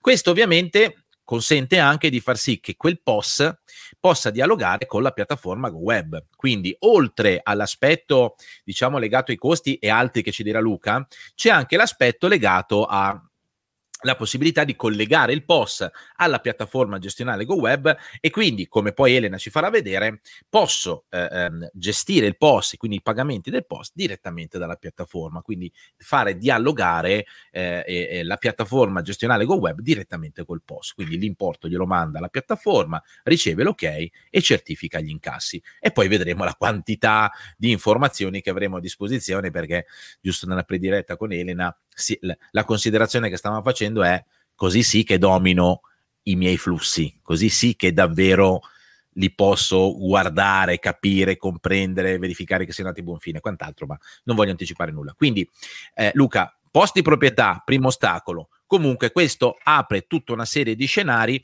tra cui oltre a quello commissionale, cioè ti dà l'opportunità di negoziare o di andare o di avere contemporaneamente una banca per il banco, ma tu uno per le carte di credito business, uno per le carte di credito consumer, se ti va, piuttosto che altre situazioni. Quali altri vantaggi ehm, ci sono ad avere un posto di proprietà? Faccio un, un passaggio indietro. Certo. Post di proprietà è totalmente un'opzione percorribile. Molto spesso gli stessi, co, gli stessi funzionari di banca non la considerano oppure dicono che non è possibile, ma non è così. È soltanto l'opzione più desueta, nel senso che è quella meno frequentata, meno utilizzata, perché i clienti che sono consapevoli di questo e che comprano un POS non sono la maggioranza. Ma il post di proprietà è totalmente lecito, completamente ammesso anche all'interno delle procedure di qualsiasi banca. Quindi non esiste la possibilità che venga detto il post non può essere di proprietà. Avendo il post di proprietà, nel, passiamo quindi a vedere il perché conviene avere un post di proprietà. Conviene avere un post di proprietà, primo perché abbiamo evitato tutte le gabelle che il post comporta, canoni presenti in chiaro o in scuro, eh, leciti o illeciti, perché per esempio anche qui ricordo che chiedere dei soldi per la dismissione del POS, la Corte Costituzionale ha dichiarato che eh, non è lecito, a meno che questo non comporti un intervento operativo per dismettere il POS. Ma se il POS che si vuole dismettere lo si prende, lo si porta in banca, non può essere chiesto niente. Quindi abbiamo tutta una serie di costi che derivano il, eh, dalla presenza del terminale POS della banca, dai quali ci liberiamo, perché adesso il POS è nostro. Possiamo migliorare, e credo che questo sia assolutamente nell'esperienza dei nostri clienti, il, la qualità del servizio di assistenza che il POS di proprietà ci comporta l'assistenza di boss, l'assistenza eh, congiunta che noi forniamo sono di un livello certamente superiore a quella che può erogare il call center di una banca che gestisce il cliente, eh, il nostro cliente come uno dei tantissimi certo, altri clienti. Certo, certo. E poi i vantaggi, diciamo, nella gestione del flusso, no? i vantaggi più eh, strategici, che sono entro nel dominio del mio flusso, mando il mio flusso a, negozia- a essere negoziato dove voglio, anche, questo per esempio è emerso dai nostri casi, senza aprire un conto corrente nuovo. Quindi il conto corrente è lo stesso, i soldi finiscono sempre sullo stesso conto corrente, ma il negoziatore, il tramite della mia transazione può essere differente. Io da questo posso trarre una serie di vantaggi che sono economici, pago meno commissione, meno costo per la negoziazione della, tran- della transazione, ma anche strategici. Mi posiziono meglio rispetto alle offerte commerciali. I soldi sempre sull'ultimo, sul mio conto, ma la convenzione di, di, questo propon- di questo negoziatore è migliore di altre, quindi io la sfrutto, sono in grado di essere reattivo sul mercato. Invece non subisco il mercato. Esiste un mercato anche di queste, le banche si fanno concorrenza anche su questo. Noi siamo abituati alla concorrenza, per esempio, degli operatori telefonici o di Sky con Dazon, però anche le banche si fanno concorrenza su questo ambito e perché non dobbiamo sfruttarlo? I grossi player, direi con cadenza annuale, mettono le banche intorno a un tavolo e dicono chi mi abbassa dell'X% le commissioni e le banche abbassano perché lì ci sono i transati. Noi ovviamente non arriveremo mai a questa forza negoziale, però possiamo comunque quando c'è una promozione coglierne i vantaggi. A me sembra che sia una cosa almeno da valutare. e poi la possibilità, volendo, di aprire anche più conti correnti e quindi di entrare in relazione con diverse banche, perché la possibilità di, di, di garantire una parte del transato secondo determinate regole è garantita dal nostro strumento.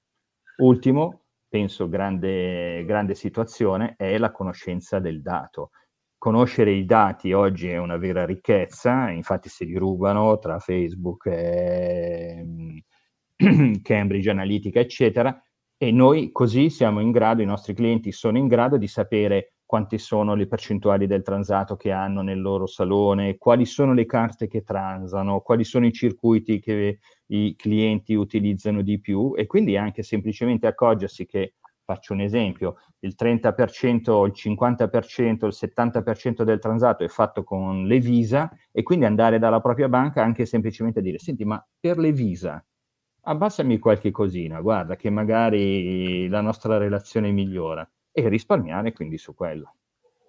Assolutamente, beh insomma, eh, non, ne hai, non, ne hai, detti pochi, eh? adesso tentiamo di fare un po' di sintesi. Allora, intanto è, è molto importante, hai fatto bene a fare il passo indietro perché io do per scontato a volte alcuni argomenti, cioè parto dal puoi avere un, un, una, una, post di proprietà, eh, ehm, cavolo, effettivamente va detto, oh, va che puoi, eh? cioè, nel senso, non è una roba che eh, vai contro chissà quale eh, eh norma o quale legge, cioè siamo talmente, ehm, come dire, eh, mentalizzati, siamo talmente eh, ehm, plagiati nel rapporto con la banca, eh, tale per cui uno dice: Ma no, cioè il post me lo dà la banca. Cioè, pensare di avere un post tuo che uno dice: Ma poi cambia se si rompe, tutte queste cose si rompe, si aggiusta e se cambia lo cambia anche tu. Però voglio dire, non è che il fatto di avere una roba che te la dà la banca hai risolto il tema tecnologico, perché lo strapaghi primo. Secondo, non hai nessuna libertà perché il POS, la banca non te lo dà perché così ti risolve il tema tecnologico, te lo dà perché così transi con lei. Certo.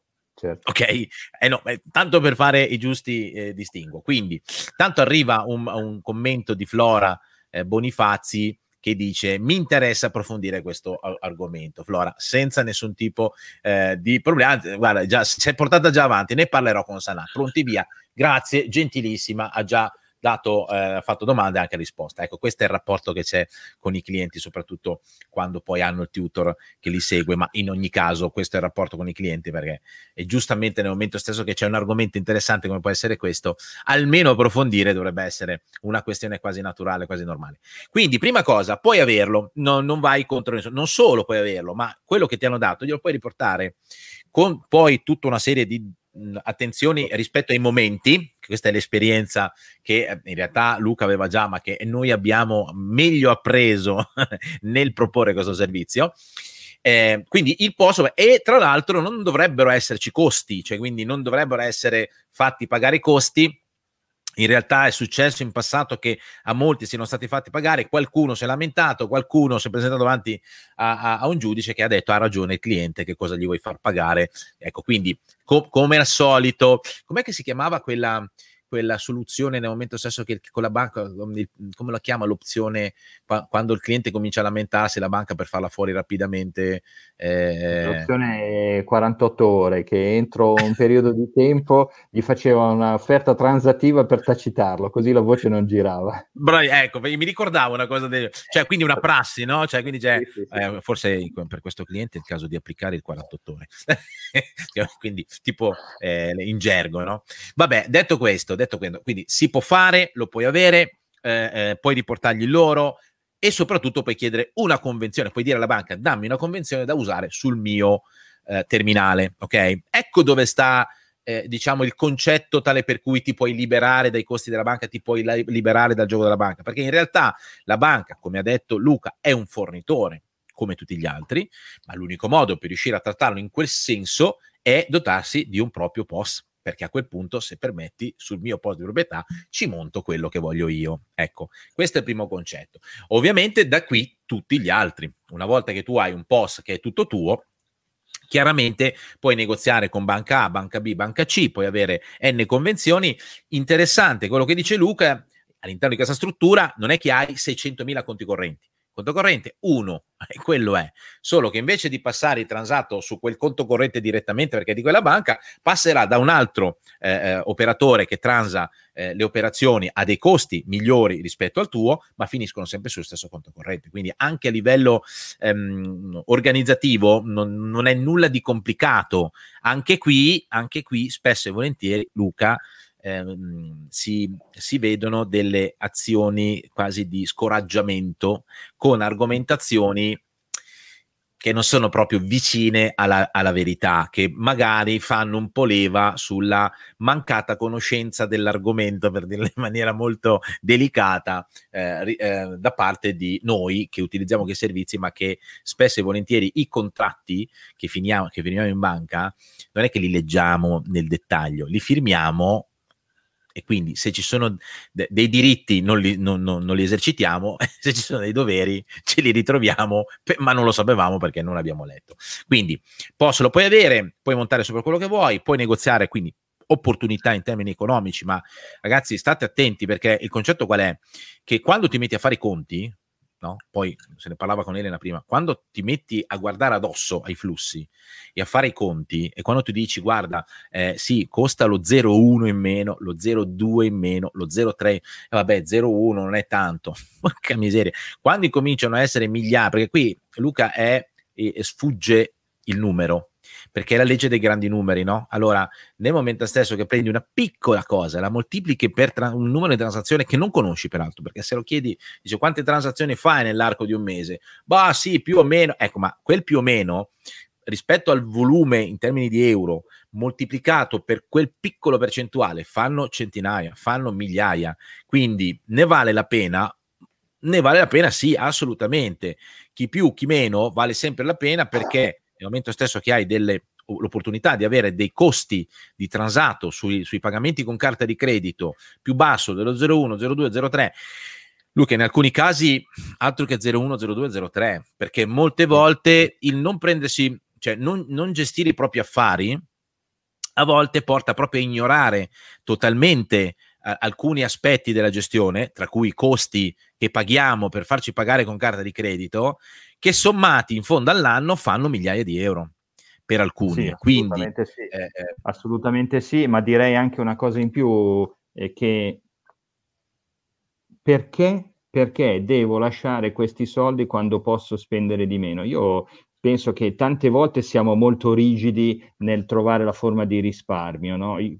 Va, pensiamo quando siamo in autostrada, magari facciamo benzina alla stazione di servizio successiva perché ha 5 centesimi in meno al litro, facciamo sì, 50 sì. litri, abbiamo, cons- abbiamo, risparmiato 2 euro. Sì, perché, perché, non farlo con i sistemi di pagamento? Sì, sì, sì, sì. su alcune cose eh, siamo strani, nel senso che non siamo logici o lineari. Su alcune cose rischiamo di rimanere a piedi macchina per risparmiare due centesimi, su altre cose non ci mettiamo nemmeno la testa. Probabilmente è un modo anche che abbiamo di proteggerci perché sono talmente tante le cose, cioè io sento sempre i clienti che dicono, poi Elena ce lo potrà, eh, ce lo potrà manifestare se è vero, sono tante cose, no? E i costi della banca, e il rapporto con il fisco, e il rapporto con le norme, e il rapporto con i clienti, e il marketing che avanza, cioè mol- ci sono mol- molti aspetti da prendere in considerazione e talvolta si tende a lasciare andare quello che dicevo, oh, questo proprio questo proprio non lo posso gestire. In realtà, come sempre, l'approccio deve essere mh, mm, eh, step by step, un pezzo alla volta, un tocchettino alla volta e metti a tiro tutto. Quindi quello dei pagamenti con carta di credito, tra l'altro, vista la spinta attraverso normative come il cashback, che quindi mettono nelle condizioni eh, di prendere, eh, di, di, di, avere di, di, ritorno una certa quantità di denaro se pago con carta di credito, piuttosto che il super cashback che tra l'altro adesso vabbè, ha generato de, dei cinema pazzeschi perché proprio parlando di andare dal benzinaio, eh, abbiamo letto, no Luca Elena, abbiamo letto di quelli che facevano le microtransazioni, così aumentava il numero delle transazioni. E io tra l'altro, tra l'altro l'altro, scop- io quando è uscito il cashback ho detto figo, perché io contante non ne uso, uso solo carta.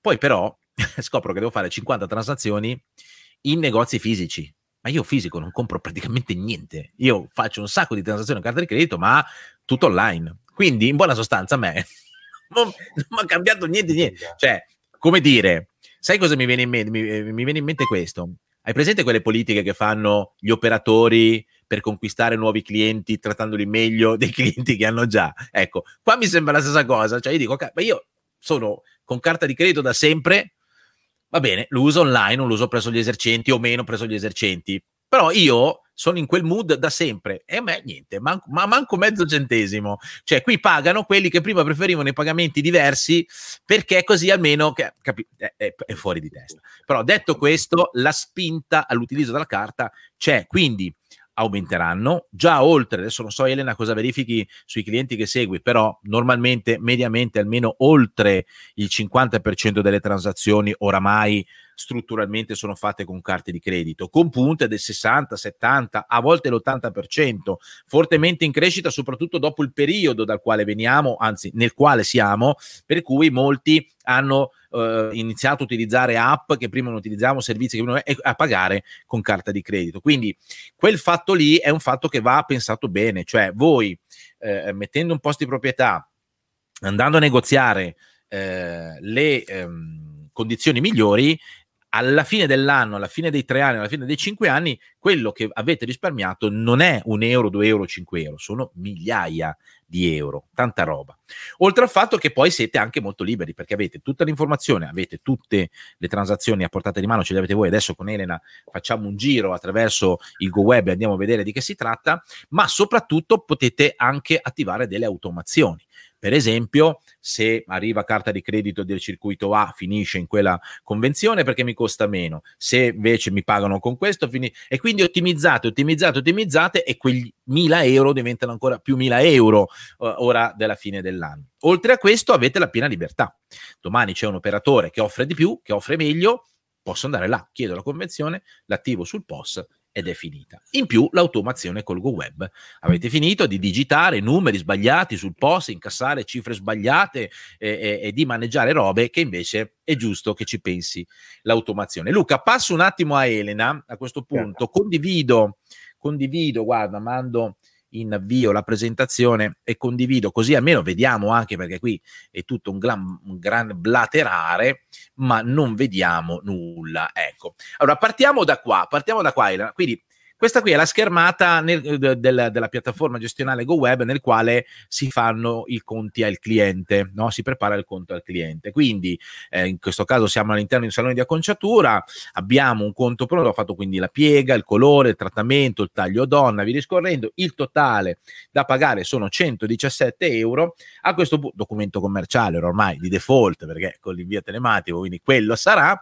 E poi abbiamo il momento della scelta del tipo di pagamento. Ora, prima era scelgo il tipo di pagamento, piglio la carta, la metto dentro nel POS, di ridigito. Ecco, a, a, livello di trasformazione digitale, questo è inaccettabile, no? Cioè, il fatto che un dato che è già noto debba essere di nuovo ripetuto. Da... Elena. Ok, Luca, ci siamo, ci siamo noi. Sì, mi sa che c'è Cristiano che si è bloccato. Sì, sì, sì, avrà avuto un calo di internet. Ok, attendiamo, attendiamo che ritorna. Nel frattempo, nel frattempo andiamo avanti a, a parlare dello, di questo argomento, quindi Cristiano stava appunto dicendo che eh, è inaccettabile che al giorno d'oggi abbiamo sulla reception già il dato e questo dato viene appunto, deve essere ripetuto manualmente da un, un membro del team sul, sul post. Di conseguenza con eh, l'integrazione tra GoWeb e il POS, abbiamo la possibilità di collegare questi, queste due piattaforme e far sì che il dato venga passato in automatico dalla reception di GoWeb direttamente al, al POS. Eh, di conseguenza cosa soltanto, succede? Non è soltanto una questione di evitare l'errore, ma io penso che sia anche una questione di immagine, insomma. Siamo abituati anche al supermercato a vedere che questo avviene e quando andiamo nei grandi iper c'è sicuramente questo automatismo tra la cassa e il terminale POS. I, I, saloni spesso sono curatissimi in tanti dettagli, anche questo penso che nell'esperienza del cliente finale, quindi del cliente del salone, fa una certa differenza. Assolutamente sì, esatto, come dici tu anche, infatti un fatto di immagine assolutamente è fondamentale.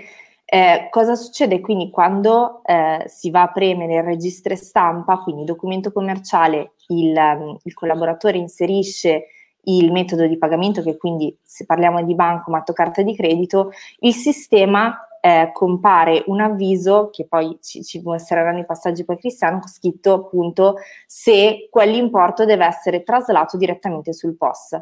Quindi andando a dare la conferma, cosa succede? Che in contemporanea l'importo viene traslato sulla schermata del POS e a quel punto basterà che il cliente finale andrà ad inserire la carta o a pagare tramite contactless e di conseguenza ci sarà poi il feedback. Quindi se il pagamento andrà a buon fine, allora verrà di conseguenza stampato il documento commerciale e tutta l'operazione si concluderà in, in, maniera quindi positiva.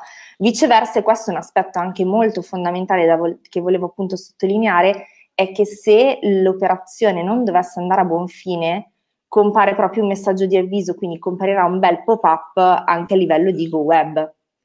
Di conseguenza, questo che certe volte appunto magari non, non si va a far caso che magari la transazione è stata negata, quindi nella fretta di una giornata cotica come potrebbe essere lavorativa del venerdì o del sabato, non mi accorgo che la transazione non è andata a buon fine, congedo il cliente e poi invece mi accorgo dopo vari giorni oppure alla sera quando faccio appunto la, la, la transazione che... Eh, eccolo. Eccoci.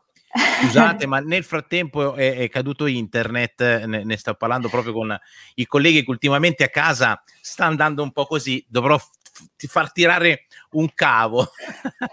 Bravissimi che siete andati avanti. Allora, andiamo avanti con la, con la condivisione, così almeno eh, quello sì, che sì. dici si vede anche. Concretizziamo. concretizziamo, concretizziamo, esatto. Eccoci qua. Quindi mh, vi avevo lasciato, vai pure avanti perché adesso sai dove sei arrivata, dimmi certo, pure se devo certo, mandare sì. avanti la presentazione. Sì, sì, allora questo quindi era, eh, eh, rifaccio brevemente i passaggi per cui da qua ehm, c'è la, la conclusione della, della, del documento, quindi della stampa del documento, cliccando registrare stampa poi si passa alla seconda schermata dove eh, GoWeb quindi ci mostra se, eh, dato che c'è un pagamento il POS, se vogliamo andare a comunicare l'importo direttamente anche sul POS. Quindi quando il, il, il titolare, il membro del team preme sì, vai al POS, il sistema dice appunto operazione in corso, attendi che dialogo col POS e dall'altra parte, quindi nella schermata successiva, vediamo appunto che eh, il valore, che adesso ovviamente qui è 0,01 centesimi perché è di certo. prova, viene, eh, quindi i famosi 117 euro vengono replicati anche sul POS e di conseguenza a quel punto basta solo attendere la carta del cliente, quindi io inserita tramite chip o tramite contactless e se l'operazione va a buon fine ovviamente viene il messaggio di positività dell'operazione. Viceversa, eh, stavo appunto sottolineando anche con Luca il fatto che se eh, non dovesse andare a buon fine l'operazione, il sistema mi avvisa con un bel messaggio e questo sicuramente nelle giornate magari di maggiore lavoro dove si fa tutto di fretta, magari la transazione negata eh, può capitare che mi sfugga, quindi lo scontrino, do lo scontrino, vado, vado eh no, faccio certo. tutto di fretta. Invece così dall'altra parte vedendo un messaggio che attenzione, guarda che non è andato a buon fine, allora c'è la possibilità di andare e quindi andare a recuperare eh, il, il transato in una maniera diversa. Ottimo, quindi l'automazione è, è, mm, consiste proprio in questo.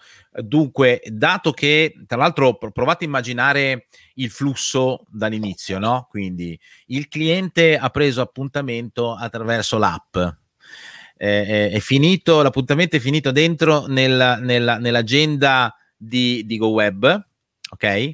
Quando il cliente arriva in salone, il, eh, il conto è già pronto perché dalla eh, dalla, direttamente dall'agenda finisce in cassa, quindi fa il checkout fondamentalmente, quindi quel conto si è generato dall'app, è finito dentro nella cassa, viene passato l'importo direttamente al POS, cioè, capite? Ecco, cioè, il, il grande...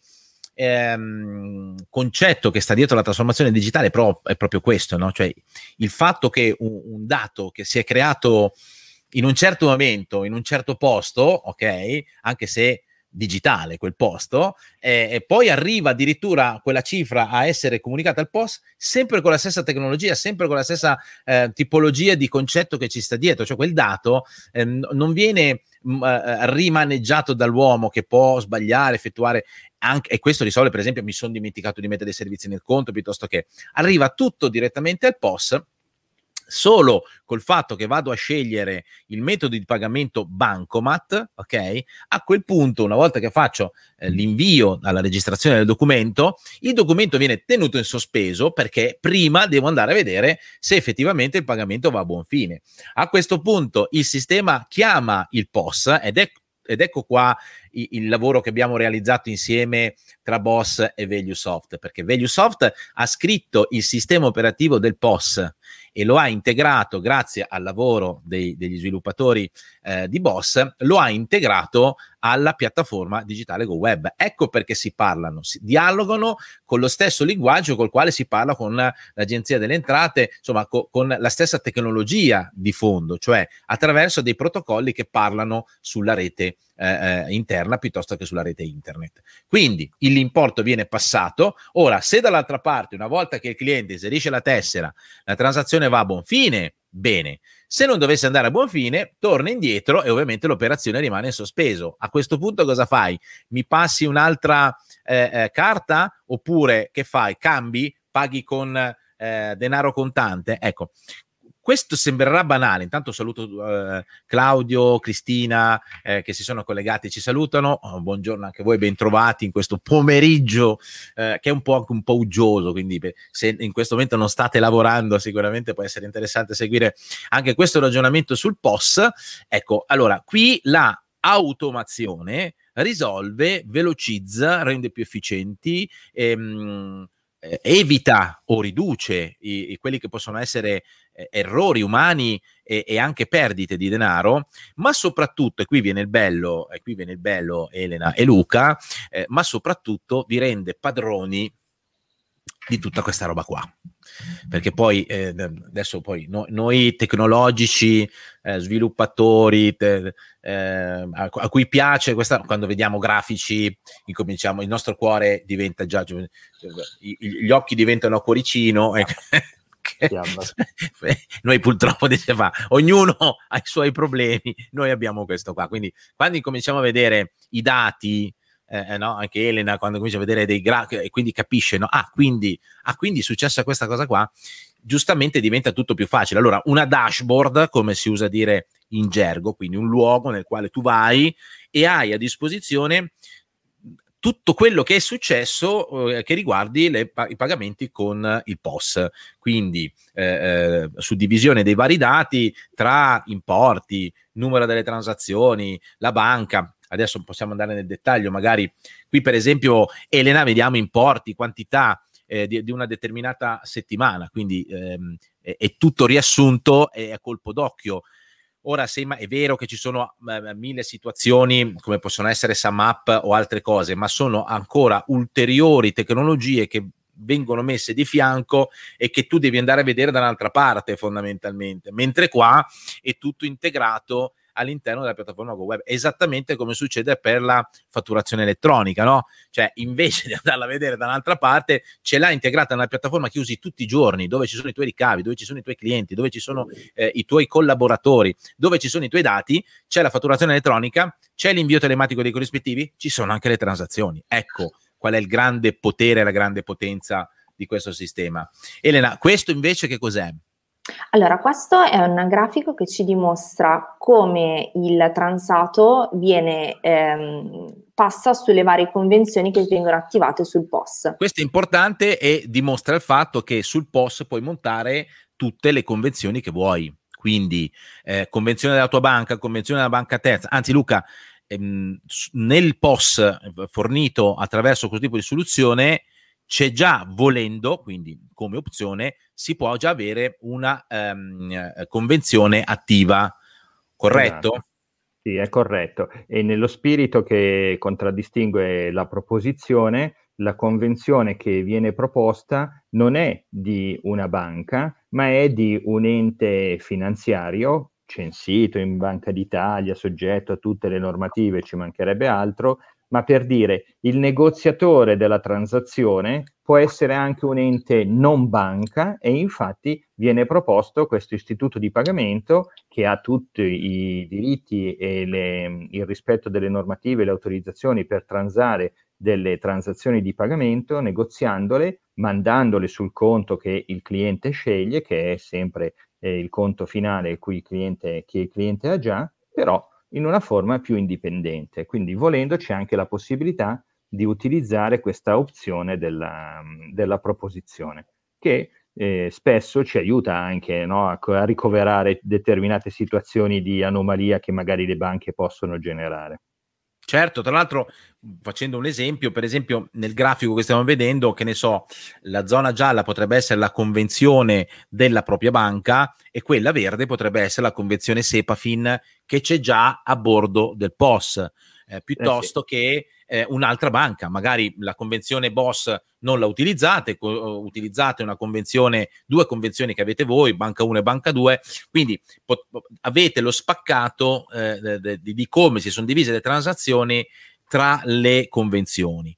Chiaramente su come si condivide lo potete decidere voi in funzione di eh, strumenti che eh, prendete, eh, piuttosto quindi tipi di carte, piuttosto che importi a raggiungimento di un certo, certo valore di transato, switcha, cioè gira le transazioni sull'altra convenzione, oppure in funzione dell'ammontare della conven- della, dell'importo del pagamento. Quindi, se supera una certa cifra, va in convenzione 2, se invece rimane sotto una certa e, e, altre cose. Quindi capite che um, dietro poi magari a questo livello diventa difficile capire davvero la potenza che ci sta dietro, ma posso garantire che nel momento stesso che ci si mette la testa, si comincia dai costi, poi si comincia a guardare gli strumenti di pagamento, poi si comincia a guardare gli importi. Poi magari io dico, ah caspita, però di là mi passa l'affitto, magari facciamo che di là facciamo andare le transazioni fino a 300 euro, 400 euro, 500 euro, e poi switcho da quest'altra parte perché di qua mi passano le lì. Cioè, ecco, eh, eh, c'è quel dinamismo, c'è quella roba che davvero è assoluta eh, ed è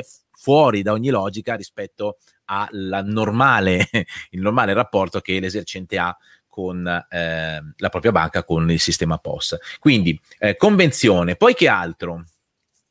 Allora, poi abbiamo nel grafico che troviamo in alto, abbiamo il transato in base alle banche quindi se un salone o un'attività comunque eh, due banche con due conti correnti, abbiamo la possibilità di inviare del denaro su un conto corrente rispetto che un altro certo. e lì vedremmo il valore di come sia andato, quindi nel periodo quanto transato è andato su una banca piuttosto che su un'altra. Invece nel grafico che troviamo sotto sono i circuiti quindi circuito maestro, circuito Visa, quindi quanto sia a livello di valore economico e poi in percentuale è stato transato su quei circuiti. Questo penso, adesso io eh, voglio dire una roba, poi smentitemi se, se siete eh, in diretta e le, volete smentirvi o, o, scrivetelo poi nei commenti quando se rivedrete il video, ma non so quanti oggi, e guarda che è una banalità assurda, eh, però non so quanti oggi si mettano ammesso che questi dati ce li abbiano a disposizione in maniera così immediata, eh, ehm, si mettono lì a dire mm, fa vedere un po' come è divisa eh, la torta dei miei incassi sulle tipologie, ah caspita guarda ho il 23, guarda aspetta Bancomat, ho il 22,94% eh, che mi pagano in Bancomat, ma io sono andato ad ottimizzare il costo. Ipotizza magari che, perché adesso vabbè, questa è una demo, quindi giustamente eh, magari i numeri è fatto per far vedere che ci sono diverse fette della torta, ma nella realtà potrebbe anche essere che hai il 40, il 50% di pagamenti in bancomat e magari non hai la commissione ottimizzata su quel tipo di pagamento. Quindi lì sì che ti devi sentire un po' sciocco, nel senso che è uno di quegli aspetti sul quale non hai mai messo gli occhi, non hai mai messo le mani e hai continuato a pagare in, in maniera, diciamo così, eh, non nota, non, perché non ti sei informato, ma vedendo grafici di questo tipo, la prima cosa dovrebbe essere su, sul pagamento che, che, mi fanno di più, devo essere certo di pagare la commissione più bassa, non, non, c'è altra possibilità.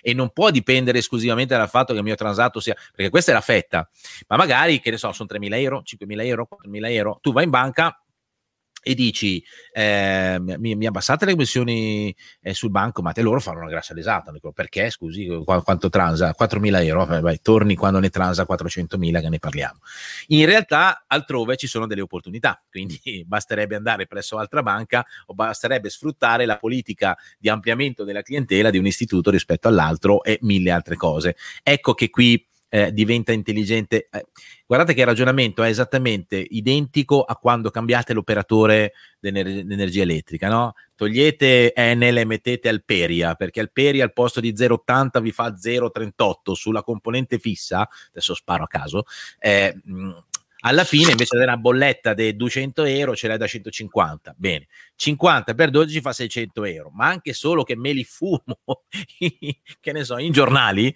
ma Comunque, mh, mm, e, e, su questo è molto altro ancora. Quindi, questi grafici, oltre ad avere il dominio delle proprie informazioni, Luca dice sempre perché non dovete averle voi, che sono vo- vostra roba, piuttosto che averla altrove e non la vedete. Fate una fatica bestia per avere, ma soprattutto non, non avendola così a portata do- d'occhio, non, non, non ci ragionate nell'ottica di un eventuale miglioramento della, della situazione. Così invece, oltre a tutti gli altri aspetti, anche questo, quindi automazione, scambio importo e in più tutti i flussi. Ma non è finita qui, perché per i malati del dettaglio, eh, in realtà vabbè, il dettaglio penso che sia importante, c'è molto di più Elena, eh.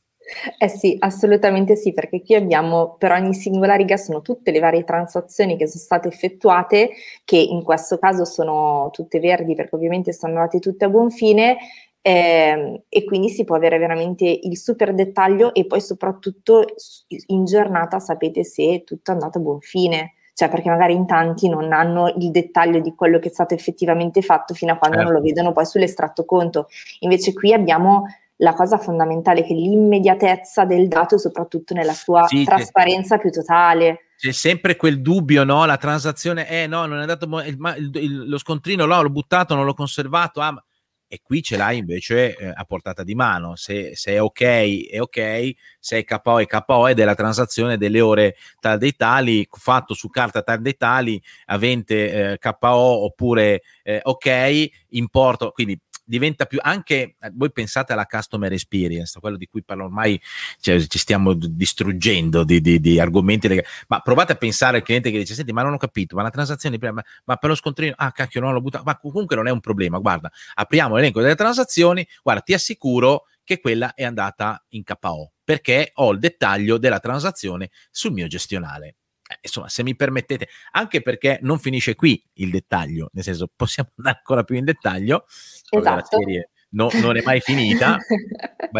perché cliccando sulla lentina di ingrandimento in corrispondenza della riga si apre quel, questo ulteriore finestrella con tutti i super dettagli della transazione. Quindi de- dei minimi codici, cioè abbiamo proprio sì, tutto. Sì, qua, qua, c'è da diventare matti, la banca, il, la, l'ABI, il circuito eh, eh, e poi abbiamo il gruppo, eh, eh l'azienda, quindi che tipo di ATM, di, di, di dispositivo è, l'ID della transazione, eh, se è andata ok oppure no, la data e il codice di autorizzazione, da, cioè, quindi va bene, probabilmente poi vabbè, eh, gli sviluppatori, poi tu Elena eh, c'hai a che fare eh, spesso, sa, sai che sono, dicono, beh, tanto il dato ce l'ho qui, fare un campettino in più che me lo mostra. L'utente invece, quando vede tutta questa roba, magari va, va un po' giù di schiena. Però cosa vuol dire questo? Questo vuol dire pieno dominio delle informazioni legate ai pagamenti tutto, qualsiasi cosa. Se domani dovesse nascere una contestazione su un particolare pagamento, magari che dovete avere, ecco, diventa abbastanza semplice perché io sfido quanti di voi poi vanno a uh, verificare ogni singola transazione e vanno a verificare che poi i totali che vengono eh, diciamo accreditati in banca corrispondano alla somma delle singole transazioni.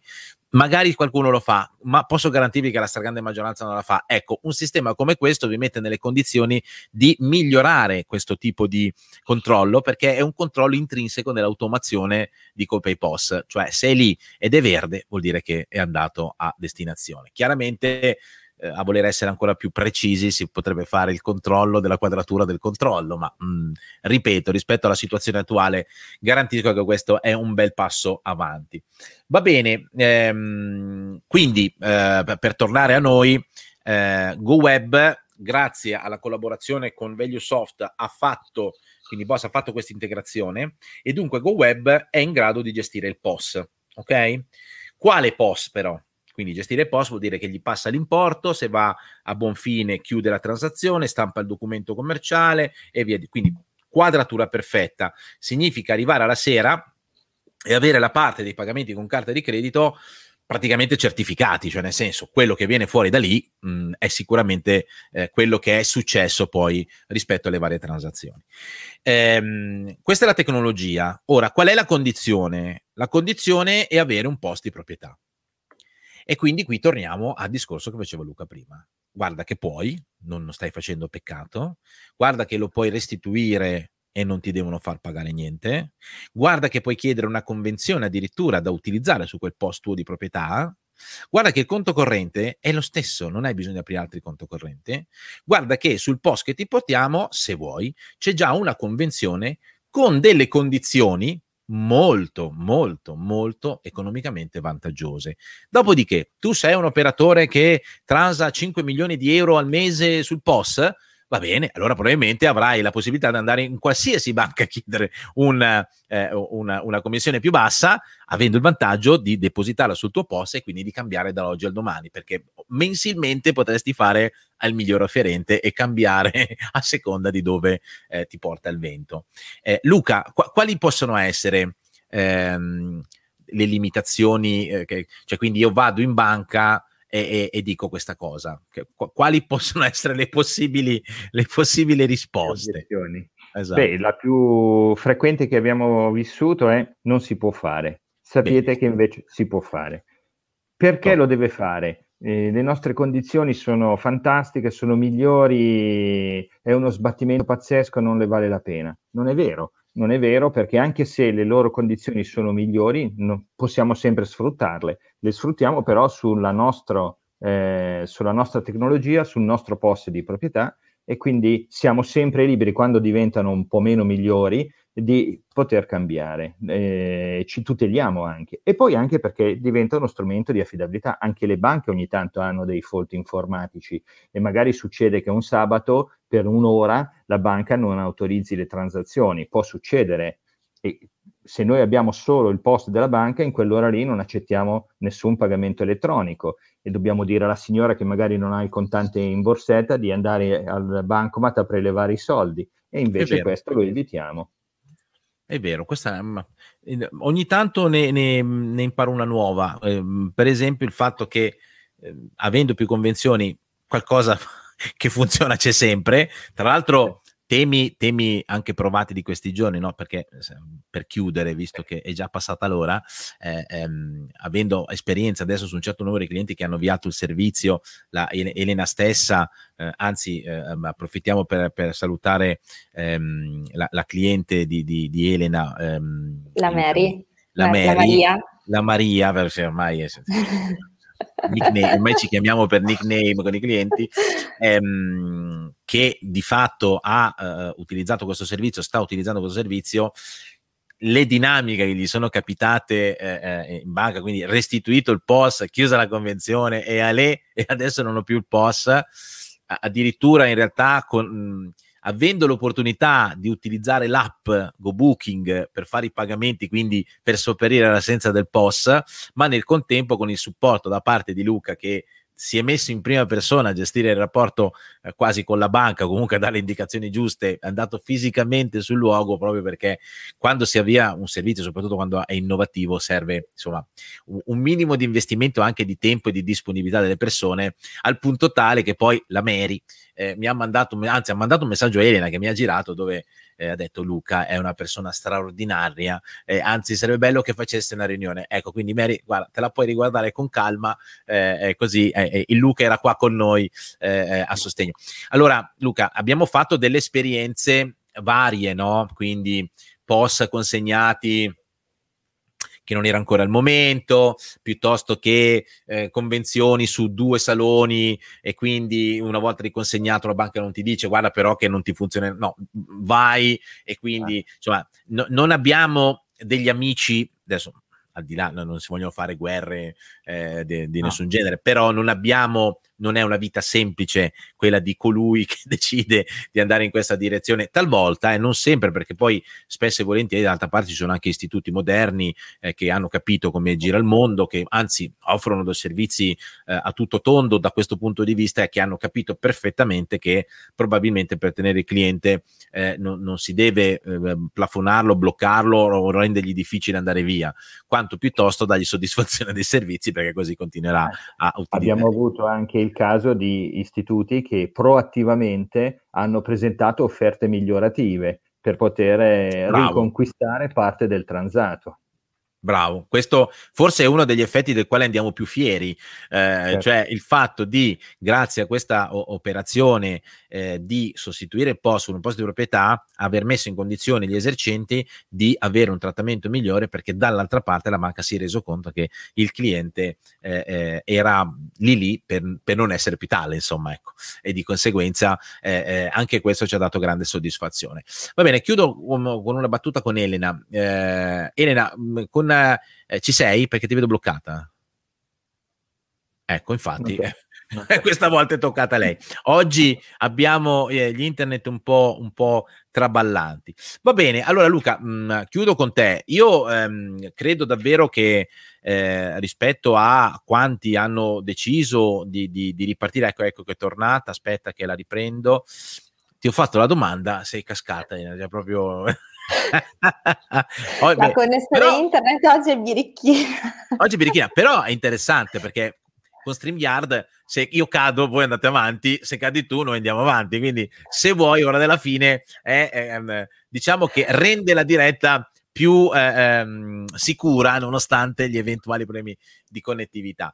Allora, stavo dicendo a Luca che eh, eh, insomma adesso un certo numero di clienti sta a, a, è partito col percorso, è contento del, del, sistema, soprattutto ha capito il meccanismo. Ecco, questo è quello che, che, che piace, cioè eh, hanno capito la possibilità di negoziare, che negoziare è una cosa buona, che rendersi indipendenti è, è, una cosa buona. Quindi Luca, da questo punto di vista, anche magari grazie a questa diretta e soprattutto alla tua presenza, del quale eh, ti ringraziamo perché chiaramente sempre eh, eh, non si dà mai per scontato la disponibilità delle persone, anche se eh, per questioni legate alla promozione di, di un certo tipo di, di servizio.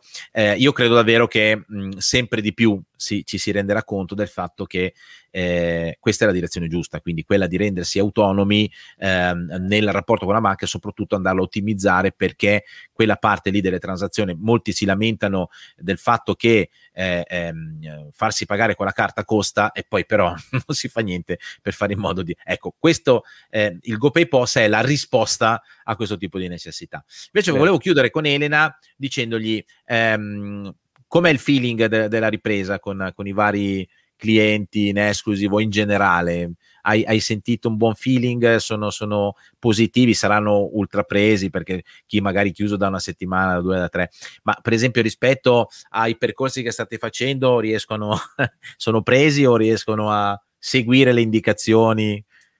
No, no, devo dire che Devo dire che sono presi, ma eh, riescono a ritagliarsi il giusto tempo per svolgere le mansioni che ci siamo comunque detti al tempo. Per cui devo dire che pianificando, sì, ovviamente sta, c'è tantissimo lavoro da fare eh, a livello operativo, soprattutto per chi è rimasto chiuso eh, lato Lombardia quattro settimane, quindi ha ripreso quindi un flusso di lavoro eh, davvero importante che sta arrivando eh, per questa settimana, però dall'altra parte devo dire che ormai hanno imparato a ritagliarsi anche le giuste tempistiche per gestire il proprio business perché questo poi la, che fa la differenza principalmente, quindi organizzarsi, lavorare al massimo, ma anche andare a pianificare, ritagliarsi il proprio tempo per gestire la propria attività che è quello che deve Ass- fare poi un imprenditore di successo. Ass- beh, certo, assolutamente. Va bene, va bene. Allora, che dire, Elena, grazie anche a te della, della tua disponibilità. Grazie Luca e auguriamo a tutti ovviamente un buon business, grazie di aver seguito eh, la diretta, grazie eh, se la vorrete eh, vedere anche commentare eventualmente successivamente per qualsiasi necessità un bel messaggio sulla pagina, ricordate la diretta di domani, ricordate i webinar del lunedì, eh, questo lunedì tra l'altro molto importante il discorso dei buoni multiuso, monouso, eh, eh, le prepagate e tutto il resto, quindi come vedete gli argomenti non mancano mai per l'imprenditore del salone del conciatore del centro estetico che gestisce i propri affari. E dunque eh, buon business a tutti e ci vediamo alla prossima. Ciao. Alla prossima. Ciao. ciao.